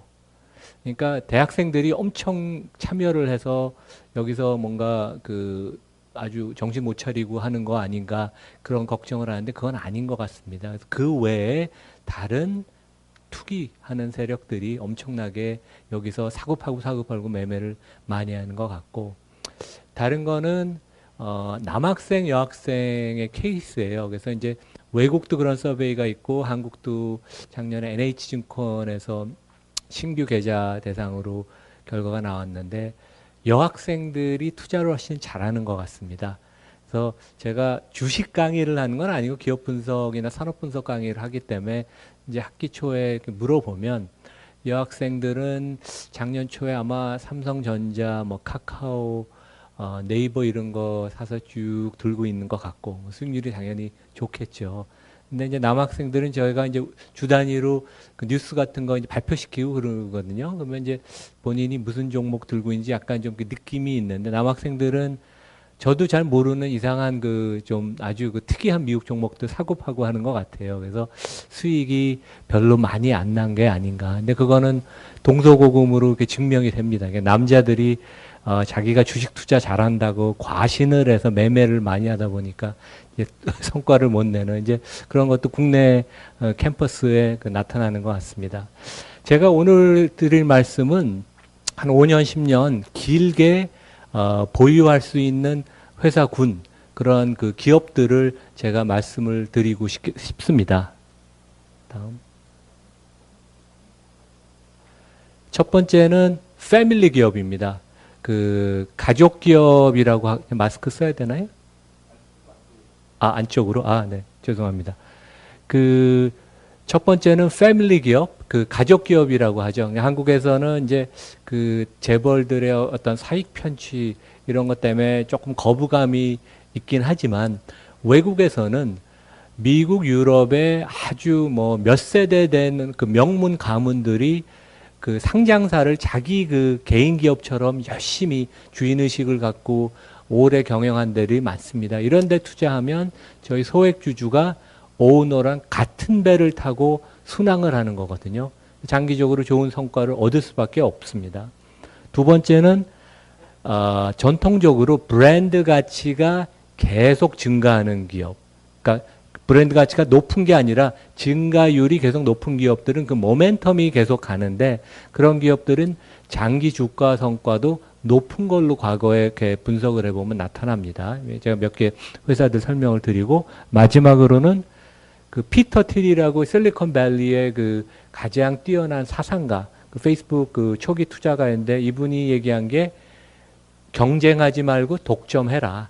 그래서 진입 장벽을 쌓으라는 거거든요. 그래서 R&D를 2, 30조 원씩 투자하는 기업들이 많습니다. 뭐 많다는 것보다는 그런 기업들이 상당히 있는데 미국이나 한국에 이런 기업들 중심으로 계속 어, 경쟁을 제한하면서 이들 기업이 독점적인 과점적인 이윤을 계속 높일 걸로 저는 생각을 합니다. 그 크레딧 스위스라고 이제 스위스의 그 유명한 은행이 그 패밀리 기업, 가족 기업들 장기 주가를 분석을 했는데 매년 3% 이상 기타 기업 대비 초과 수익을 나타냈습니다. 아주 뛰어나죠. 그래서 이들 그 패밀리 기업들은 장기적으로 생각을 하고 그다음 매출 증가율도 높고 마진도 높고 그 다음에 설비 투자랑 R&D도 분기 실적에 연연하지 않기 때문에 장기적으로 하기 때문에 좋은 투자 성과를 갖고 옵니다. 그래서 결국 경영 실적도 좋고 그 결과 주가도 지속적으로 되게 우수했습니다. 그래서 이제 대표적인 게 저희가 많이 그 겪고 그다음에 요즘 신문에도 많이 나오는 매년 제품을 5% 10% 이상 올려서 화제가 되는 프랑스와 이태리의 그 명품 회사들을 제가 말씀을 드리겠습니다. 이제 아래는 그 루이비통의 그 아주 매장이고 그다음에 위에는 그 이런 그 명품들은 중국에서 만들지 않습니다. 물론 짝퉁들이 있지만 이런 모든 명품은 유럽의 명인 명그 장인들이 직접 만들죠. 그러니까 공급이 생산이 제한이 되고 중산층이 반면에 전 세계적으로 늘면서 수요는 늘죠. 그래서 가격이 계속 올라갈 수밖에 없습니다. 그래서 이제 대표적인 게 LVMH, 루이비통, 뭐 어, 디오르 이런 회사 브랜드, 그러니까 75개 브랜드를 전 세계에 갖고 있습니다. 에르메스, 그 다음에 케어링 같은 데는 구찌랑 YSL 브랜드를 갖고 있는데 그 외에도 제가 보기엔 그 몽클레 그, 그 패딩계 그 샤넬이라는 그 원래는 프랑스 회사였는데 이제 이태리 기업인이 인수해서 그 밀라노에 상장했습니다. 그래서 이런 데들은 상당히 장기적으로도 유명하지 않나. 그러니까 소액주주로서 대주주 패밀리 그 장인들과 같이 배를 타고 이제 장기 그 여행을 떠나는 그런 개념이죠. 그 외에도 어, 상당히 많습니다. 그래서 어, 월마트랑 헐시라는 기업을 제가 말씀을 드리고 싶은데 월마트는 1962년에 월튼가가 만든 세계에서 최대 유통기업 여러분도 뭐 아시죠? 그 할인 할인 그 양판점으로 근데 이 회사는 마진은 낮지만 엄청나게 높은 자산 회전율을 통해서 어마어마한 현금 흐름을 창출하고 그 금액을 배당과 자사주 매입 소각에 활용을 합니다. 지난 14, 10년 동안 아, 배당 포함해서 총 주주 수익률이 한 12, 3% 났습니다. 앞으로도 그 정도는 가능할 걸로 보이고 헐시는 여러분도 잘 아시는 그 초콜릿 회사인데 이 회사는 19세기 말에 그 헐시 가문이 어, 펜실베니아에 만들었는데 초콜릿 회사인데 마진이 20%가 넘습니다. 대단하죠. 성장성도 높고 그래서 어, 여기도 헐시 가문하고 같은 배를 타는 게 아닌가. 그래서 뭐 그 외에도 좋은 그 family 기업들이 있습니다. 뭐 에스티로더, 로레알 뭐 다 상당히 좀 좋은데 최근에는 주가가 좀 너무 과도하게 올라서 조금 valuation이 부담이 간다는 그런 생각도 저는 개인적으로 듭니다. 그다음에 두 번째 그룹이 브랜드 가치가 증가하는 기업은 결국 기업 가치 상승, 주가 상승으로 이제 연결이 되는데 어, 다시 전 페이지로 돌아갈 수 있을까요? 그 인터브랜드라고 그 아주 그 어, 전문화된 그 브랜드 컨설팅 회사가 매년 가을에 전 세계 100대 브랜드 가치를 가진 기업을 발표를 합니다. 여기 이제 파이의 그 규모가 그 회사의 브랜드 가치인데 다음 페이지.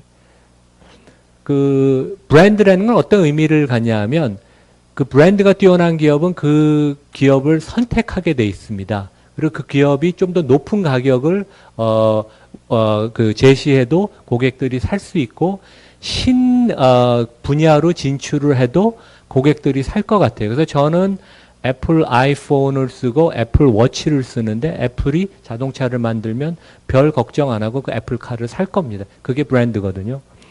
그래서 브랜드는 살아있는 자산이다. 그래서 과거 한 3년, 5년 데이터를 분석을 해보면 브랜드 가치가 꾸준히 증가한 기업들은 주가 상승으로 이어졌고 그런 트렌드들은 될 것 같습니다. 그래서 21세기는 유형 자산이 중요한 게 아니고 브랜드, 인력, 기술, R&D, 고객 관- 관계, 어, 그 다음에 신뢰, trust 이런 것들의 그 무형 자산이 가장 중요한 세상이거든요.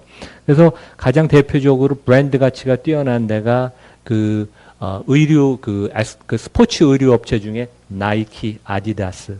그 다음에 요즘 가장 뜨는 브랜드가 페이스북이 갖고 있는 인스타그램, 그 다음에 알파벳, 그러니까 구글의 지주사인 알파벳이 들고 있는 유튜브. 오늘 구글 알파, 아, 알파벳 실적이 발표됐는데 순이익이 160% 증가해서 분기 이익이 20조 원이 나왔습니다. 분기에 20조 원. 대단합니다. 다음 페이지.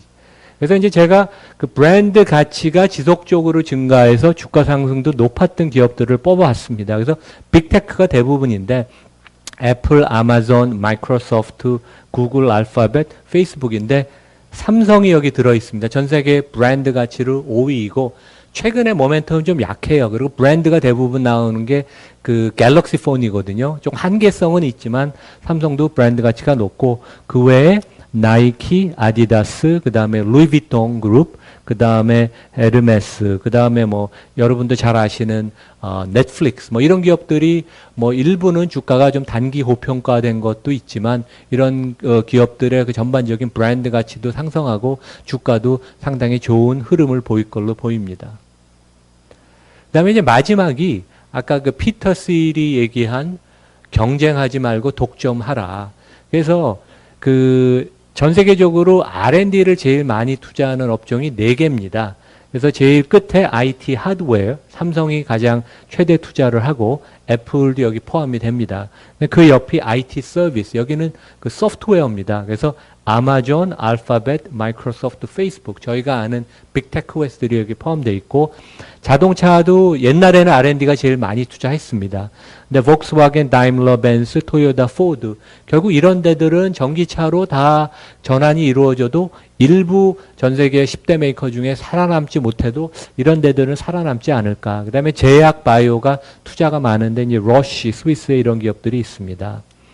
그래서 그 아마존 같은 기업은 30조 원 이상을 R&D에 투자합니다. 삼성전자가 많이 해서 한 20조 원 정도 하는데 독보적이죠. 그래서 아마존 같은 데는 지난 30년 동안 어, 지난 10년 동안 매출액 이익 현금 흐름이 매년 30% 이상 복리로 증가했습니다. 어마어마하죠. 그래서 결국 이 그림이 그 회사별로 그 성과를 나타내는데 삼성전자는 R&D 투자가 계속 늘어납니다. 그게 결국 그 기업의 경쟁력을 만드는데 인텔은 최근 여러 어려움을 겪는다 그러죠. 좋은 회사지만 R&D를 소홀히 했습니다. 아니면 투자할 때를 마땅히 찾지 못하고 페이스북 같은 데도 계속 R&D 투자를 해서 진입 장벽을 만들고 반면에 LG전자는 최근에 사업부 정리하고 그러면서 주가의 모멘텀은 좋지만 과연 근본적인 그 경쟁력을 어, 아직도 R&D가 뭐 한 2조 원 정도밖에 투자를 못하죠. 삼성전자의 한 10분의 1쯤 됩니다. 과연 얼만큼 장기적인 경쟁력이 있냐. 그래서 좀 근본적인 기업의 fundamental 지표로 R&D를 많이 투자하고 그만큼 cash flow가 있는 회사, R&D가 금액이 많이 어, 소요가 되니까 이제 그런 회사들을 장기적으로 골라보면 어떤가 그런 생각을 해봅니다. 저는 여기서 설명 마치겠습니다. 감사합니다. 그 제가 질문비한 질문을 하나 드리고자 했는데 그 채팅방에도 비슷한 질문이 올라왔어요. 말씀해주신 패밀리 기업들 그리고 브랜드 가치가 상승한 기업들의 내용을 이렇게 보니까 어 대부분 그 이 표현이 조금 안 맞을 수도 있을 것 같은데 뭐 내수 기업이라 그럴까? 아니면은 그러니까 우리가 뭐 테크라든지 뭐 장치 산업이나 이런 게 아니라 뭔가 쇼핑이라든지 음식료라든지 뭐 이런 사업들이 중심으로 돼 있는 것 같고 그러다 보면은 브랜드 가치 같은 경우는 사람들에게 익숙한 B2C 업체들이 주로 포함이 돼 있는 것 같아요. 그런 거 보면은 사실 그 반도체만 하더라도 시가총액 1위는 TSMC잖아요. 근데 거기는 B2B 업체다 보니까 일반인들이 브랜드에 대해서 인지도가 높진 않을 때 이런 지금 교수님이 말씀해 주신 이런 기준은 아까 그런 유의 산업에만 적용이 되는 건지 아니면 그렇지 않은 B2B 관련한 업종은 어떻게 적용하는 게 맞는지라는 질문을 저와 함께 이 그 채팅창에서 같은 질문을 올려주셨습니다. 그러니까 그 브랜드를 시가총액의 그 퍼센티지로 보는 방법이 있습니다. 근데 그 방법으로 보면 대개 B2C 기업들이 높습니다. 당연히 뭐 소비자를 매일 대하니까 소비자들이 그 높은 브랜드 가치를 거기다 부여하고 어 그러니까 뭐 우리가 아까 얘기한 대표적인 그 Big Tech 기업이 다 포함이 되고 코카콜라, 맥도날드 그다음에 그 Mercedes-Benz 이런 데들이 그 브랜드 가치 기준으로 톱 10, 10위 안에 들거든요. 반면에 Big Tech인데도 브랜드 가치가 상대적으로 적은 데는 마이크로소프트, 여기는 B2B가 상당히 많습니다. 그래서 그거는 대변이 돼서 뭐 그 자체가 아뭐그 그, B, 그 B2C는 당연히 구조적으로 높을 수밖에 없기 때문에 그것이 어, 그 회사의 장점이고 B2B라고 낮다고 해서 그게 단점은 아닌 것 같고 결국 여기서도 그 브랜드 가치의 증가율이 중요하거든요. 현재 그 어, 브랜드 가치보다 그- 그런 면에서 제가 아까 15개 기업을 고른 거는 브랜드 가치 증가율이 과거 수년 동안 지속적으로 높았고 한 번 브랜드 가치가 모멘텀을 타면 상당히 갑니다. 이제 그게 그 브랜드의 그 의미죠. 그리고 저는 개인적으로 그 가령 삼성전자와 애플의 그 PER가 차이가 많은 나는 이유가 삼성전자는 PER가 한 열 뭐 네 배 다섯 배 애플은 최근에 주가가 좀 올라가서 30배인데 거버넌스 차이도 당연히 있죠.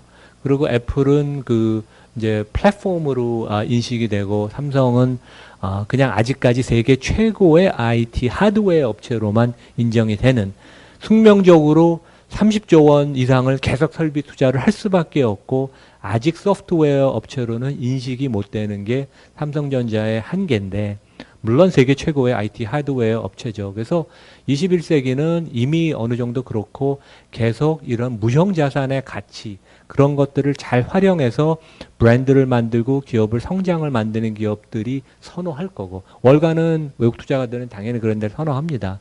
하지만 삼성전자도 그 자체의 존재의 의미가 있고 하지만 소프트웨어 능력 그런 이런 무형 자산의 그 어, 만드는 능력이 결국 벽에 부딪히면 지금 어느 정도 벽에 부딪혀서 PER가 14배, 5배에서 좀 머무르고 있죠. 그래서 요거를 극복을 하면 삼성전자가 한 단계가 더 올라갈 수 있겠지만 PER가 그게 지금은 어떻게 보면 한계인 것 같기도 하- 합니다. 그래서 자본 집약적 산업 대 그 자산 경량화 모델 그 차이가 되게 있다고 보입니다. 시장은 그걸 되게 냉혹하게 반영을 하거든요, valuation에. 알겠습니다. 그 이 발표를 학생들한테도 하신 적이 있으실 것 같은데 뭐 이런 식의 어떤 분석 방법이나 이게 패밀리 기업 하면은 어떤 게 제일 먼저 떠오르십니까? 여러분이 다 생각하시는 이 한국 거버넌스 포럼 기업 거버넌스 포럼 측에서 올라온 질문인데 아 패밀리 기업 얘기하니까 바로 올라오는 질문이 일감 몰아주기, 시가 기준 합병 비율 산정, 자회사 상장, 회사 돈으로 야구단 인수, 기업가 파트너가 되고 싶은데 이런 변화는 우리에게도 올 것인가 라는 질문입니다. 뭐 상당히 좋으신 질문이고 어려운 질문이네요. 근데 그 제가 말씀드린 거는 패밀리 기업의 순기능이 많다는 거죠. 근데 이제 한국에 있어서는 그게 악용이 된 점이 많고 그다음에 해외에서도 크레딧 스위스 리서치를 보면 1세대, 2세대까지는 그 저 주인 의식이 투철해서 아주 패밀리 기업이 승승장구를 하고 초과 수익을 많이 냅니다. 경영 성과도 뛰어나고 하지만 3세대부터는 금수저의 부작용이 나타납니다. 4세대가 되면 더 심화가 되고 그래서 우리나라 뭐 4, 4세대 경영을 하는 두산 같은 데는 뭐 대표적으로 어, 많이 망가졌다고 저는 보이고 그 외에도 뭐 우리나라에서 좀 티어 2로 치는 재벌들은 3세대, 4세대 가면서 많이 망가졌습니다. 이미 보이고 재미있는 거는 현대차 그룹, 삼성그룹이 지금 3세대죠. 그러니까 전 세계 트렌드를 봐도 아주 중요한 시점이어서 지금 이제 그 패밀리 3세대 오너들이 어떻게 하느냐가 되게 중요하다고 생각을 합니다. 알겠습니다. 그 30년 경력의 이남우 교수님의 발표에 대해 우리의 20년 경력의 현역 리서치 헤드로서 어떤 코멘트를 주실지 우리 파울 초의 본부장님께 마이크 넘기도록 하겠습니다. 네, 뭐 그 발표 잘 들었고요. 그 세 개의 종류 중에서 뭐 제가 평소에 제일 이제 관심 가지고 많이 좀 그렇다라고 동의를 많이 한 쪽이 그 R&D를 많이 하는 기업들이 장기적으로 네, 수익률이 높다라는 거는 저도 영, 그때 전에 리서치를 해가지고 한번 봤었고 그리고 특히 R&D를 많이 할 때는 한국 기업 같은 경우에는 R&D를 그 이 비용으로 떨기 때문에 수익이 덜 나거든요. 근데 결국에는 그게 R&D가 그 기업의 이익과 성장으로 돌아오더라 많이. 근데 이게 이제 R&D를 볼 때 조금 주의 깊게 봐야 되는 게 나라별로 이제 제가 처음에 업기 시작했을 때 2000년대 초반에 자동차 쪽에서 한국 기업들은 R&D 그 비중이 너무 낮아가지고 매출 대비 글로벌 자동차 회사들이랑 경쟁할 수가 없다. 글로벌 경, 경쟁 결, 글로벌 회사들은 이제 당시에 인수합병이 활발했었고 같이 alliance를 맺으면서 같이 플랫폼 share하고 뭐 그러면서 절대적으로 쓰는 규모가 상대가 안 되기 때문에 Big Five 빼고는 다 망할 거다 라고 했는데 결국에는 그때 Big Five는 다 거의 망했고요. 그 Big Five 아닌 뭐 혼다, 뭐 현대 그런 회사들이 잘 됐거든요, 다. 그래서 R&D 규모를 그 나라별로 비교할 때는 조금 주의를 기울일 필요가 있는 것 같아요. 왜냐하면 나라의 그 엔지니어 cost도 다르고 하기 때문에. 네, 근데 뭐 전체적으로 브랜드 가치 좋아지고 R&D 많이 쓰는 기업 거기에 많이 투자하는 기업들이 뭐 좋은 장기적으로 좋다는 거는 이미 나와 있어서 뭐 저는 반론할 게 없습니다.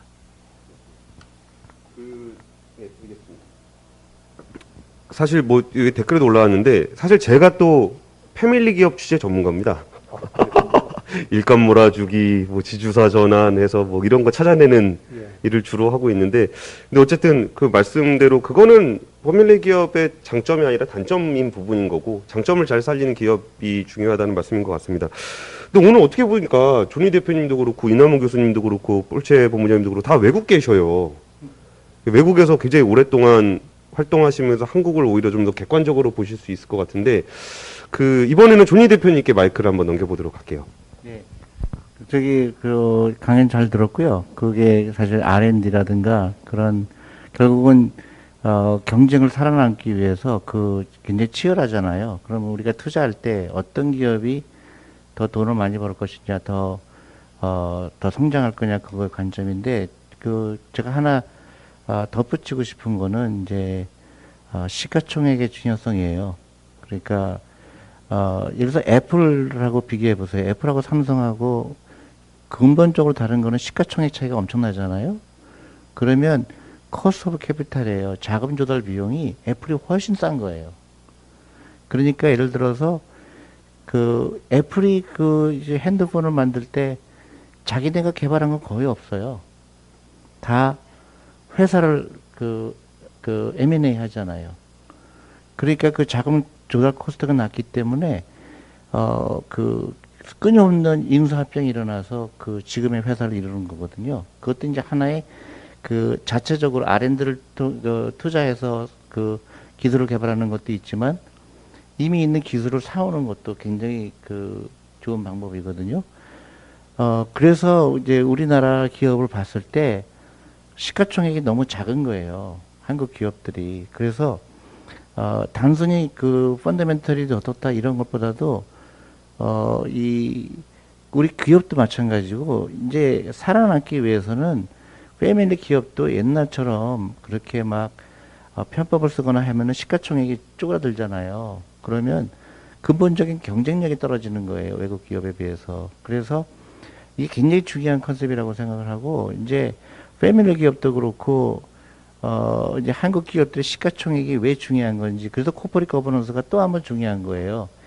시장의 신뢰감을 얻는 게 그 어떤 것보다도 중요하다는 거죠. 그러면 시장의 신뢰감이 늘게 되면 시가총액이 늘어나게 되고 시가총액이 늘어나게 되면 그 cost of capital 그러니까 자금 조달 cost가 줄어들게 되고 그게 경쟁력이 되는 거죠. 미국이 계속 기업이 커지고 그 하, 하면서 하는 게 그 코스트가 작기, 작아지기 때문에 경쟁력이 생기는 거죠. 그러니까 어, 우리가 굉장히 중요하게 볼 거는 그런 어, 우리 한국 기업들이 어, 단순히 가격이 싸다 비싸다 그것도 중요, 중요한데 정말 중요한 거는 이 그 시가총액이 외국 기업하고 비교했을 때 예를 들어서 현대자동차와 테슬라를 비교했을 때 현대자동차가 훨씬 더 많은 기술력을 보유하고 있고 하지만 시가총액이 월등하게 작기 때문에 앞으로의 게임에서 훨씬 불리한 거예요.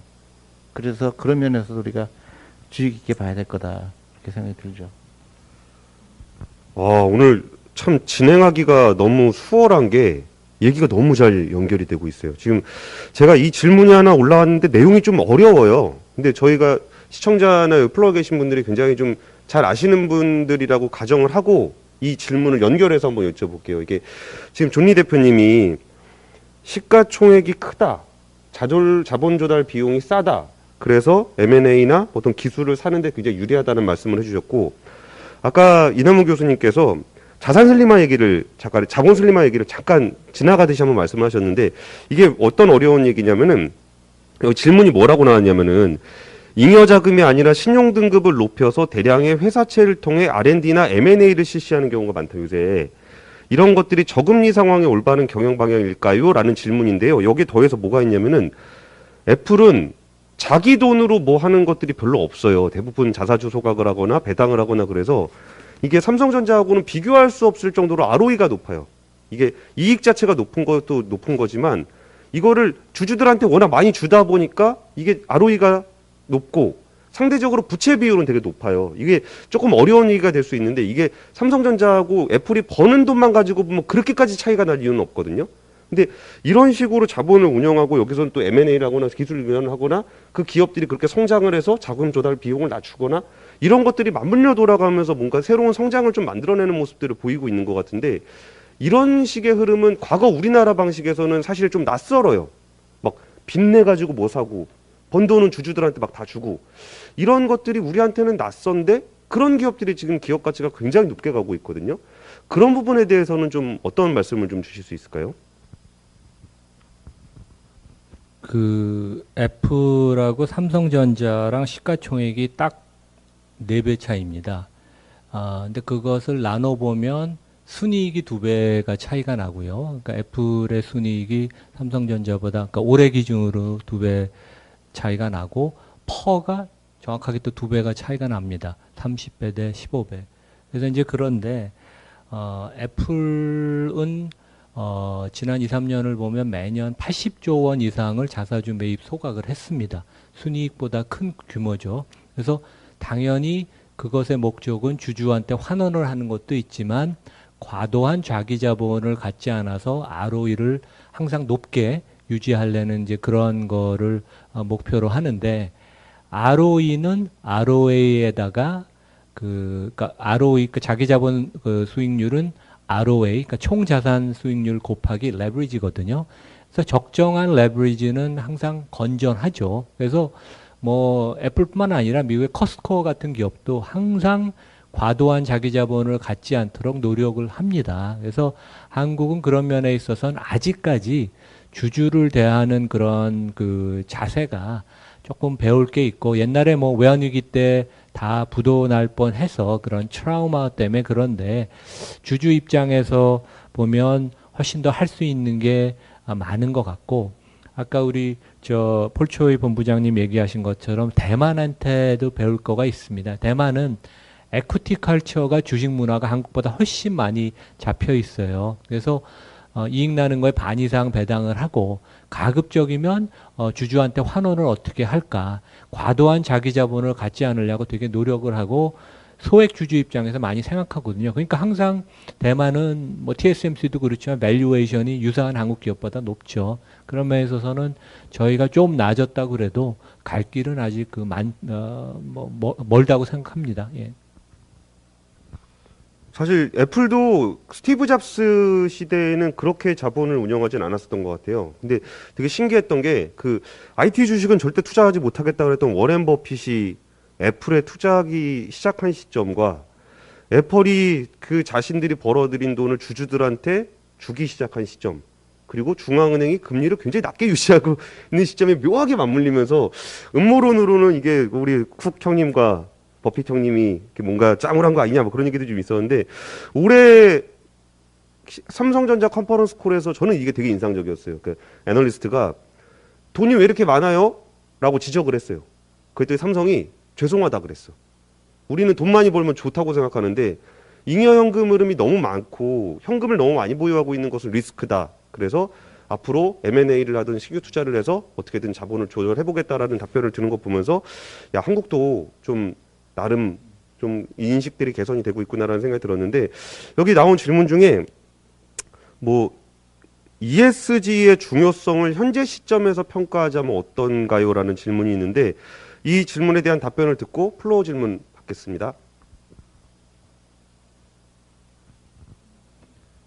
어, 그 ESG 뭐 중요합니다. 근데 어, 저희 그 연세대학에도 뭐 E 전문가가 계시고 그 다음에 이제 S 전문가는 별로 없어서 외부에 있는 분들하고 저희가 모임도 갖고 토론회도 갔는데 너무 지금은 어떻게 보면 회사 차원에서 조용히 그 컨센서스를 이루어서 하면 되는 거지 이게 무슨 큰 어, 행사인 것처럼 언론도 맨날 일면에 나오거든요. 이게 무슨 큰 어, 뭐 시장이 열린 것처럼 그래서 좀 더 차분하게 임해야 될 것 같고 G가 좋은 회사는 당연히 E랑 S를 신경을 씁니다. 그래서 저희가 가장 중요한 거는 G를 거버넌스를 먼저 제대로 갖추고 그리고 거의 예외 없이 G가 좋은 회사는 E랑 S를 최소한 어, 신경을 많이 써서 좋은 방향으로 하도록 노력을 하거든요. 그래서 이제 그런 기업을 찾도록 투자가들은 노력을 하고 그다음에 기업 경영진이나 그다음에 최근에 이제 이사회 역할도 이제 중요해지는데 이런 쪽에 관심을 갖고 너무 그 홍보식으로 하지 마시고 차분하게 내부에서 하나라도 채, 채, 채, 차분하게 챙기는 그러한 모습이 더 중요하다고 저는 생각합니다. 예. 예, 플로어에 질문 있으신 분 있으신가요?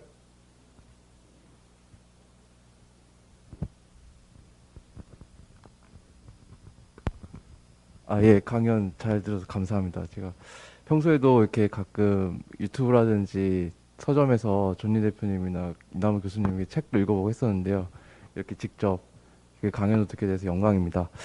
일단 제가 뭐 앞에 했던 질문 연관돼 가지고 또 저 나름대로 또 궁금한 것도 있고 해 가지고 질문을 드리는데요.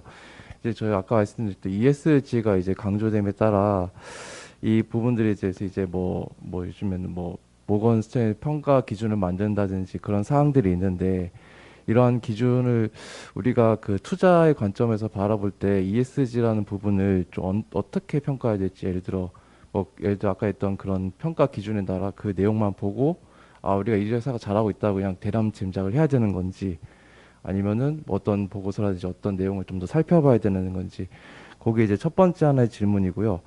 그리고 두 번째로는 이제 우리나라도 이제 코스피가 이제 3천 시대가 됐는데 그 이제 존니 대표님께서 이제 예를 들어 비, 비교적 일본 얘기를 많이 하셨던 것 같아요. 일본은 약간 좀 시장적으로는 좀 그런데 우리나라는 좀 더 발전이 높은 나라다. 근데 사실 현실상으로 봤을 때는 어 지금 우리나라 지금 상황이 대부분은 지금 일본을 많이 따라가고 있다고 생각을 하거든요. 왜냐면은 뭐 인구 구조라는 그렇지 아까 말씀했던 뭐 이제 국민들이 이제 투자에 대해서 이제 좀 더 좀 더 보수적이라든지 뭐 국민연금도 지금 뭐 주식을 좀 더 판매하고 있고 그래서 이제 국가적으로도 전반적으로 이렇게 뭐 물론 노력을 굉장히 많이 하고 계시지만 이러한 그 상황이 일본이랑 좀 유사하게 가는 느낌이 들어서 어, 대표님께서 어떤 식으로 좀 그 우리나라는 좀 어떤 차별성이 있기 때문에 이렇게 따라가지 않고 좀 더 잘할 수 있다 앞으로도 이런 희망이 있다 하는 뭐까지 좀 생각을 좀 듣고 싶고요. 아, 세 번째로는 그 이제 그 이나무 교수님께 했던 책 중에서 이제 그 여기서 이제 시장 규모에 대해서 얘기하다 이렇게 많이 나왔던 것 같아요.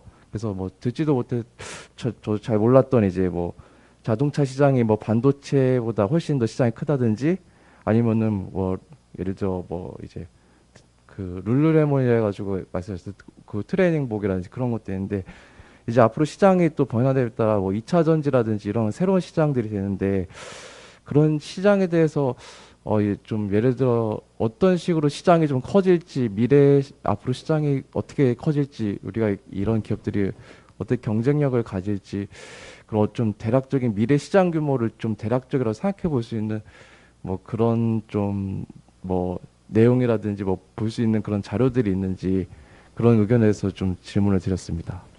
예, 1번, 3번이 이남훈 교수님께 ESG 평가 방법 그리고 시장 규모 변화에 대한 얘기에 대한 답변을 듣고 그다음 존니 대표님께 그 일본과 한국이 어떤 같이 가는 거냐 아니면 따로 가는 거냐 이런 얘기 듣고 나머지 그 마무리하면서 총평 한 말씀씩 드리면서 마무리하도록 할게요.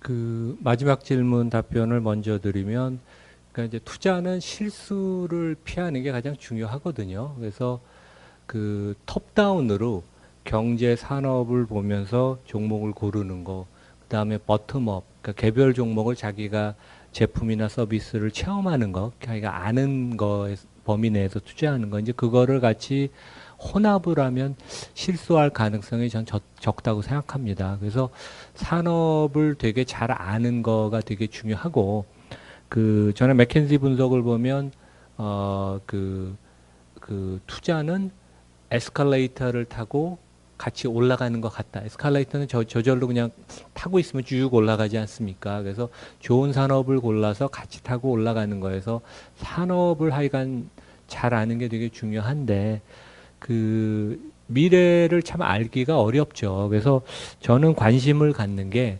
기업들이 어느 분야에 채용을 많이 하느냐 그런 거에 대해 관심을 많이 갖습니다. 근데 그게 옛날에는 비밀이었는데 요즘은 링크드인 같은 데 들어가면 테슬라가 어떤 엔지니어 뽑는지 다 나오거든요. 그래서 몇 명을 뽑는지 제가 그건 세어보진 않지만 최근에 지금 애플이 그 music 애플이 한국에서 music 담당한 엄청난 senior를 지금 공개적으로 찾고 있어요. 그걸 보면 아 애플이 한국에서 이제 music을 세게 하겠구나 컨텐츠의 일환으로 이제 그런 것들을 갖고 참고를 하는 것도 되게 좋은 방법입니다. 예. 근데 뭐 저희가 가령 일반적으로 배터리 그 시장이 2차 전지가 향후 10년 동안 2, 30% 늘어난다는 거는 뭐 전문가들이 다 얘기하는 거니까 그거에 대해서 뭐 맞고 틀리고 그 이상의 저희가 의견을 갖기는 쉽지 않지만 하여간 다른 방법 중에 하나가 뛰어난 기업이 어디서 어떤 인력을 찾느냐 그런 거가 되게 아, 중요한 것 같고 첫 번째 ESG는 뭐 우리 전리 대표님도 그렇고 우리 폴체이 본부장도 그렇지만 외국 투자가들 한국도 뭐 정통 투자하는 분들은 그렇죠. 어떻게 보면 그냥 기업 방문해서 그 물어보고 기업을 살펴볼 때 어떻게 보면 기본적으로 녹아 있는 거거든요. 지금 그거 갖고 또 너무 이렇게 그걸 갖고 큰 이슈를 삼는 것 자체가 물론 이 관련돼서는 좀 새로운 이슈가 있지만 주인은 투자할 때 어떻게 보면 가장 기본이죠. 전리 대표님 얘기하신 것처럼 거버넌스가 어떻게 보면 투자의 가장 기본인데 그리고 거버넌스가 좋은 회사는 종업원이나 그 주변 커뮤니티 이런 그 이해관계자들한테 되게 두루두루 잘해서 모든 사람이 해피해서 좋은 결과를 나게 만드니까 그 자체가 새로운 거는 저는 아니라고 생각을 합니다. 예. 예, 그 ESG 평가 지수를 산업부에서 KESG를 한다고 해서 저는 참 유감입니다. K를 좀 안 했으면 좋겠어요. 전희 대표님께 그 일본 관련한 얘기 좀 여쭙겠습니다. 어, 굉장히 좋은 그 토픽이고요. 정말로 우리가 아, 정말로 아, 그 일본 그 자페니피케이션이라고 그러잖아요. 그 일본화가 가장 무서운 거죠. 왜냐하면 아, 디플레이션을 걱정하게 되고 그 다음에 어, 그 한 번 디플레이션에 빠져들게 되면 헤어날 수가 없거든요. 정말로 무서운 건데 지금 일본이 어, 지금 거기서 헤어나지 못하고 있죠. 근데 일본이 어, 헤어나지 못하고 있는 중에 가장 결정적인 게 주식시장에 돈이 들어오지 않은 거예요. 그러니까 주식에 투자하는 거를 싫어하게 되고 그러니까 그 다시 얘기해서 기업들의 자본 조달 코스트가 올라갈 수밖에 없- 없는 거죠. 그러니까 악순환이 되고 기업의 경쟁력은 떨어지게 되고 또 젊은 청년들이 창업을 안 하게 되고 이제 그런 악순환이 된 건데 그럼 한국이 지금 일본을 닮아가고 있느냐? 맞아요. 일본을 닮아가고 있, 있습니다. 근데 저는 한국을 희망을 보는 이유가 아, 한국은 적어도 일본하고 다른 거는 어, 어떤 어, 새로운 거에 대한 그 습득력이 굉장히 높아요.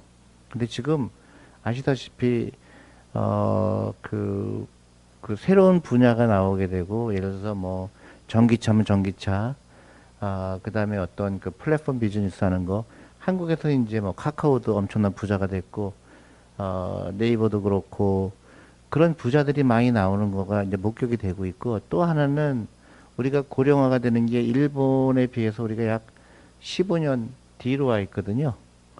그러니까 우리가, 어, 저렇게 되면 안 되겠다는 모델이 있- 있거든요. 근데 저는 이제 과일이다 아니다를 떠나서 많은 사람들이 주식 투자에 긍정적인 생각을 하게 하는 거 굉장히 중요한 것 같고요. 퇴직연금이 주시장, 미국처럼 주시장에 들어와야 되고, 시가총액이 한국 기업들이 좋아지게 되면, 그것 때문에 경쟁력이 생기고, 또 새로운 부자가 되고 싶은 사람이 창업을 하게 되고, 거기에 자금이 들어가기 때문에, 저는 일본처럼 되는 거는, 어, 적어도 전 15년 동안 막을 수 있다. 그래서 제가 강연을 다니고 하는 이유가, 어, 일본처럼 되면 큰일 난다. 근데 한국은 희망이 있다.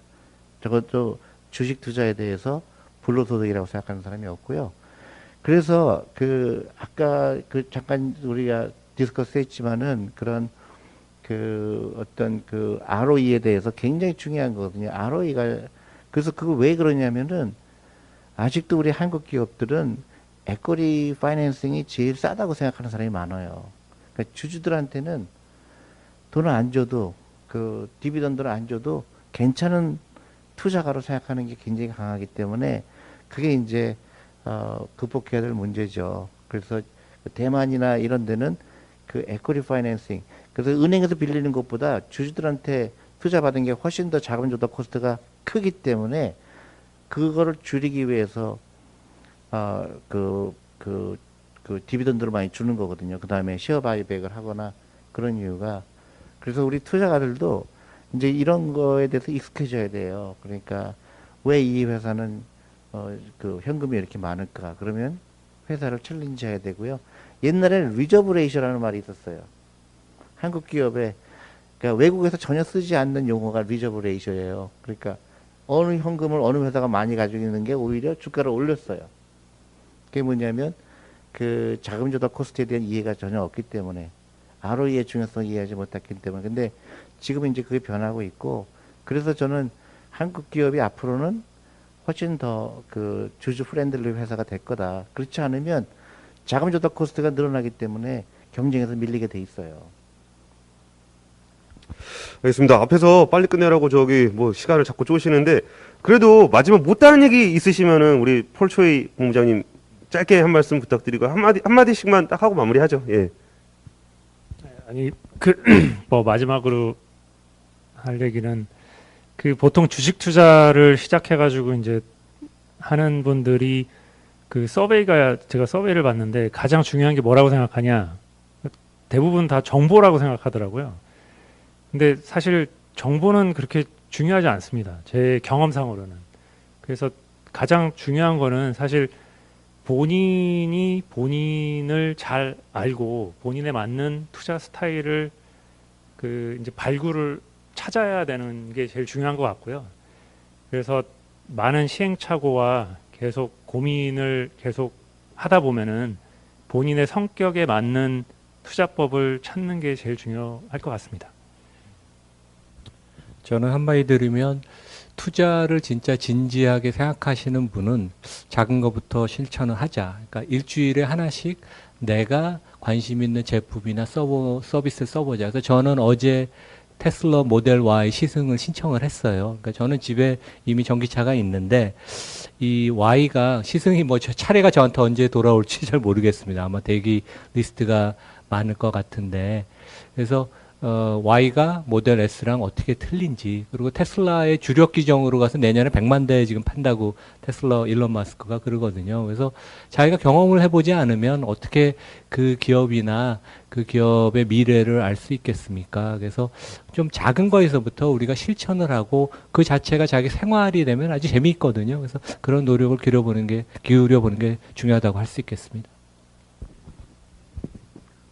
아, 예, 저는 어, 그 투자는 제일 투자하기 좋을 때는 지금 당장이거든요. 그러니까 오늘부터 안 하셨다 그러면 하는 거고 이미 하고 계시다 그러면 어, 꾸준하게 그 하는 거고요. 어, 그리고 그 그 온 가족이 같이 해야 되고 친구들하고 투자 클럽을 만드는 것도 좋은 아이디어예요. 그래서 가정주부들은 친구들끼리 어, 주식에 하나씩 연구해 오기를 한다든가 그래서 미국처럼 주식 투자하는 거를 어, 당연히 여기고요. 주식에 투자한다는 거는 사실 보통 사람들이 굉장히 희망을 갖게 하는 수단이에요. 근데 어, 그거를 자꾸 그 어렵게 생각하고 또 부정적인 얘기를 하게 되고 또 투자를 언제부터 할까 계속 따지기만 하게 되고 그거는 저 좋은 투자가 자세가 아니고요.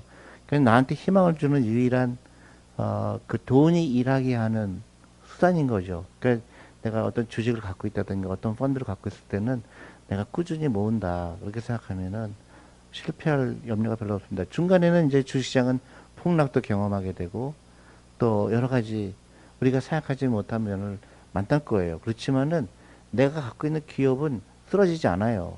그런 위기가 왔을 때도 다 살아났기 때문에 우리가 여러 위기를 경험했지만은 결국은 끝까지 투자한 사람들이 결국 승리가 된다. 그러니까 어, 주식을 가격을 맞추려고 하지 말고 꾸준하게 모으면 다 성공할 수 있다고 생각하고요. 항상 즐거운 마음으로 해야 되고 그 긍정적인 마인드로 해야 돼요. 그러면 어, 훌륭한 투자가 될 수 있을 거라고 생각합니다. 예, 워낙 귀한 분들 모시고 했던 시간이라 뭐 저도 저도 한 말씀 좀 드려도 될까요? 예. 아, 제가 자산 시장을 보다가 주식 투자도 있고 부동산 시장도 있는데 부동산으로 돈 벌었다는 사람들은 주변에서 종종 보는데 주식으로는 패가망신한 분들을 많이 보게 되거든요. 물론 더 강력한 경쟁자 코인이 있긴 하지만 차이가 뭘까라고 생각했을 때 그 부동산 투자는 굉장히 장기로 해요. 그리고 자기가 레버리지도 많이 일으켜서 하고 그리고 그 자기가 사는 곳이기 때문에 굉장히 익숙한 환경에서 투자 판단을 보통 하게 되더라고요. 물론 그보다 더 중요한 거는 와이프 말을 잘 들으면 또 부동산은 잘 고르게 됩니다. 근데 주식 투자를 할 때는 오히려 자신들이 분석을 안 하니까 자신이 없고 자신이 없으니까 주가 변동성에 그 쉽게 흔들리게 되고 그리고 제가 한 번은 비상장 회사에 투자 제안을 한번 받은 적이 있었어요. 근데 물론 저희가 이제 상장 회사 투자를 하는데 제한이 있기 때문에 비상장 그래서 얘기를 좀 귀가 솔깃해가지고 얘기를 듣는데 내가 이 주식을 굉장히 오랫동안 팔 수 없을 거라는 생각이 들었을 때 오히려 그 사장님에 대해서 더 알아보려고 하게 되고 기업 분석을 더 하려고 그러게 되고 오히려 성장성에 대해서 더 오래 지켜보게 되는 것 같아요. 그 얘기는 그 뭐 비상장사 투자해서 돈 많이 벌었다는 분들도 있고 부동산 투자해서 많이 벌었다는 사람들이 있, 있는 것처럼 주식 투자를 할 때도 그 기업에 대해서 좀 더 장기적인 시각에서 좀 지켜보면서 투자를 하면은 3천 시대 아니라 뭐 4천 시대, 5천 시대가 올 때까지 우리가 뭔가 좀 자신감 있는 투자를 오랫동안 할 수 있지 않을까 싶습니다. 오늘 그 한국 기업 거버넌스 포럼과 머니투데이 방송 발칙한 경제가 함께하는 기업 거버넌스 전문가가 알려주는 코스피 3000 시대의 투자법이었습니다. 지금까지 시청해 주셔서 감사합니다. 안녕.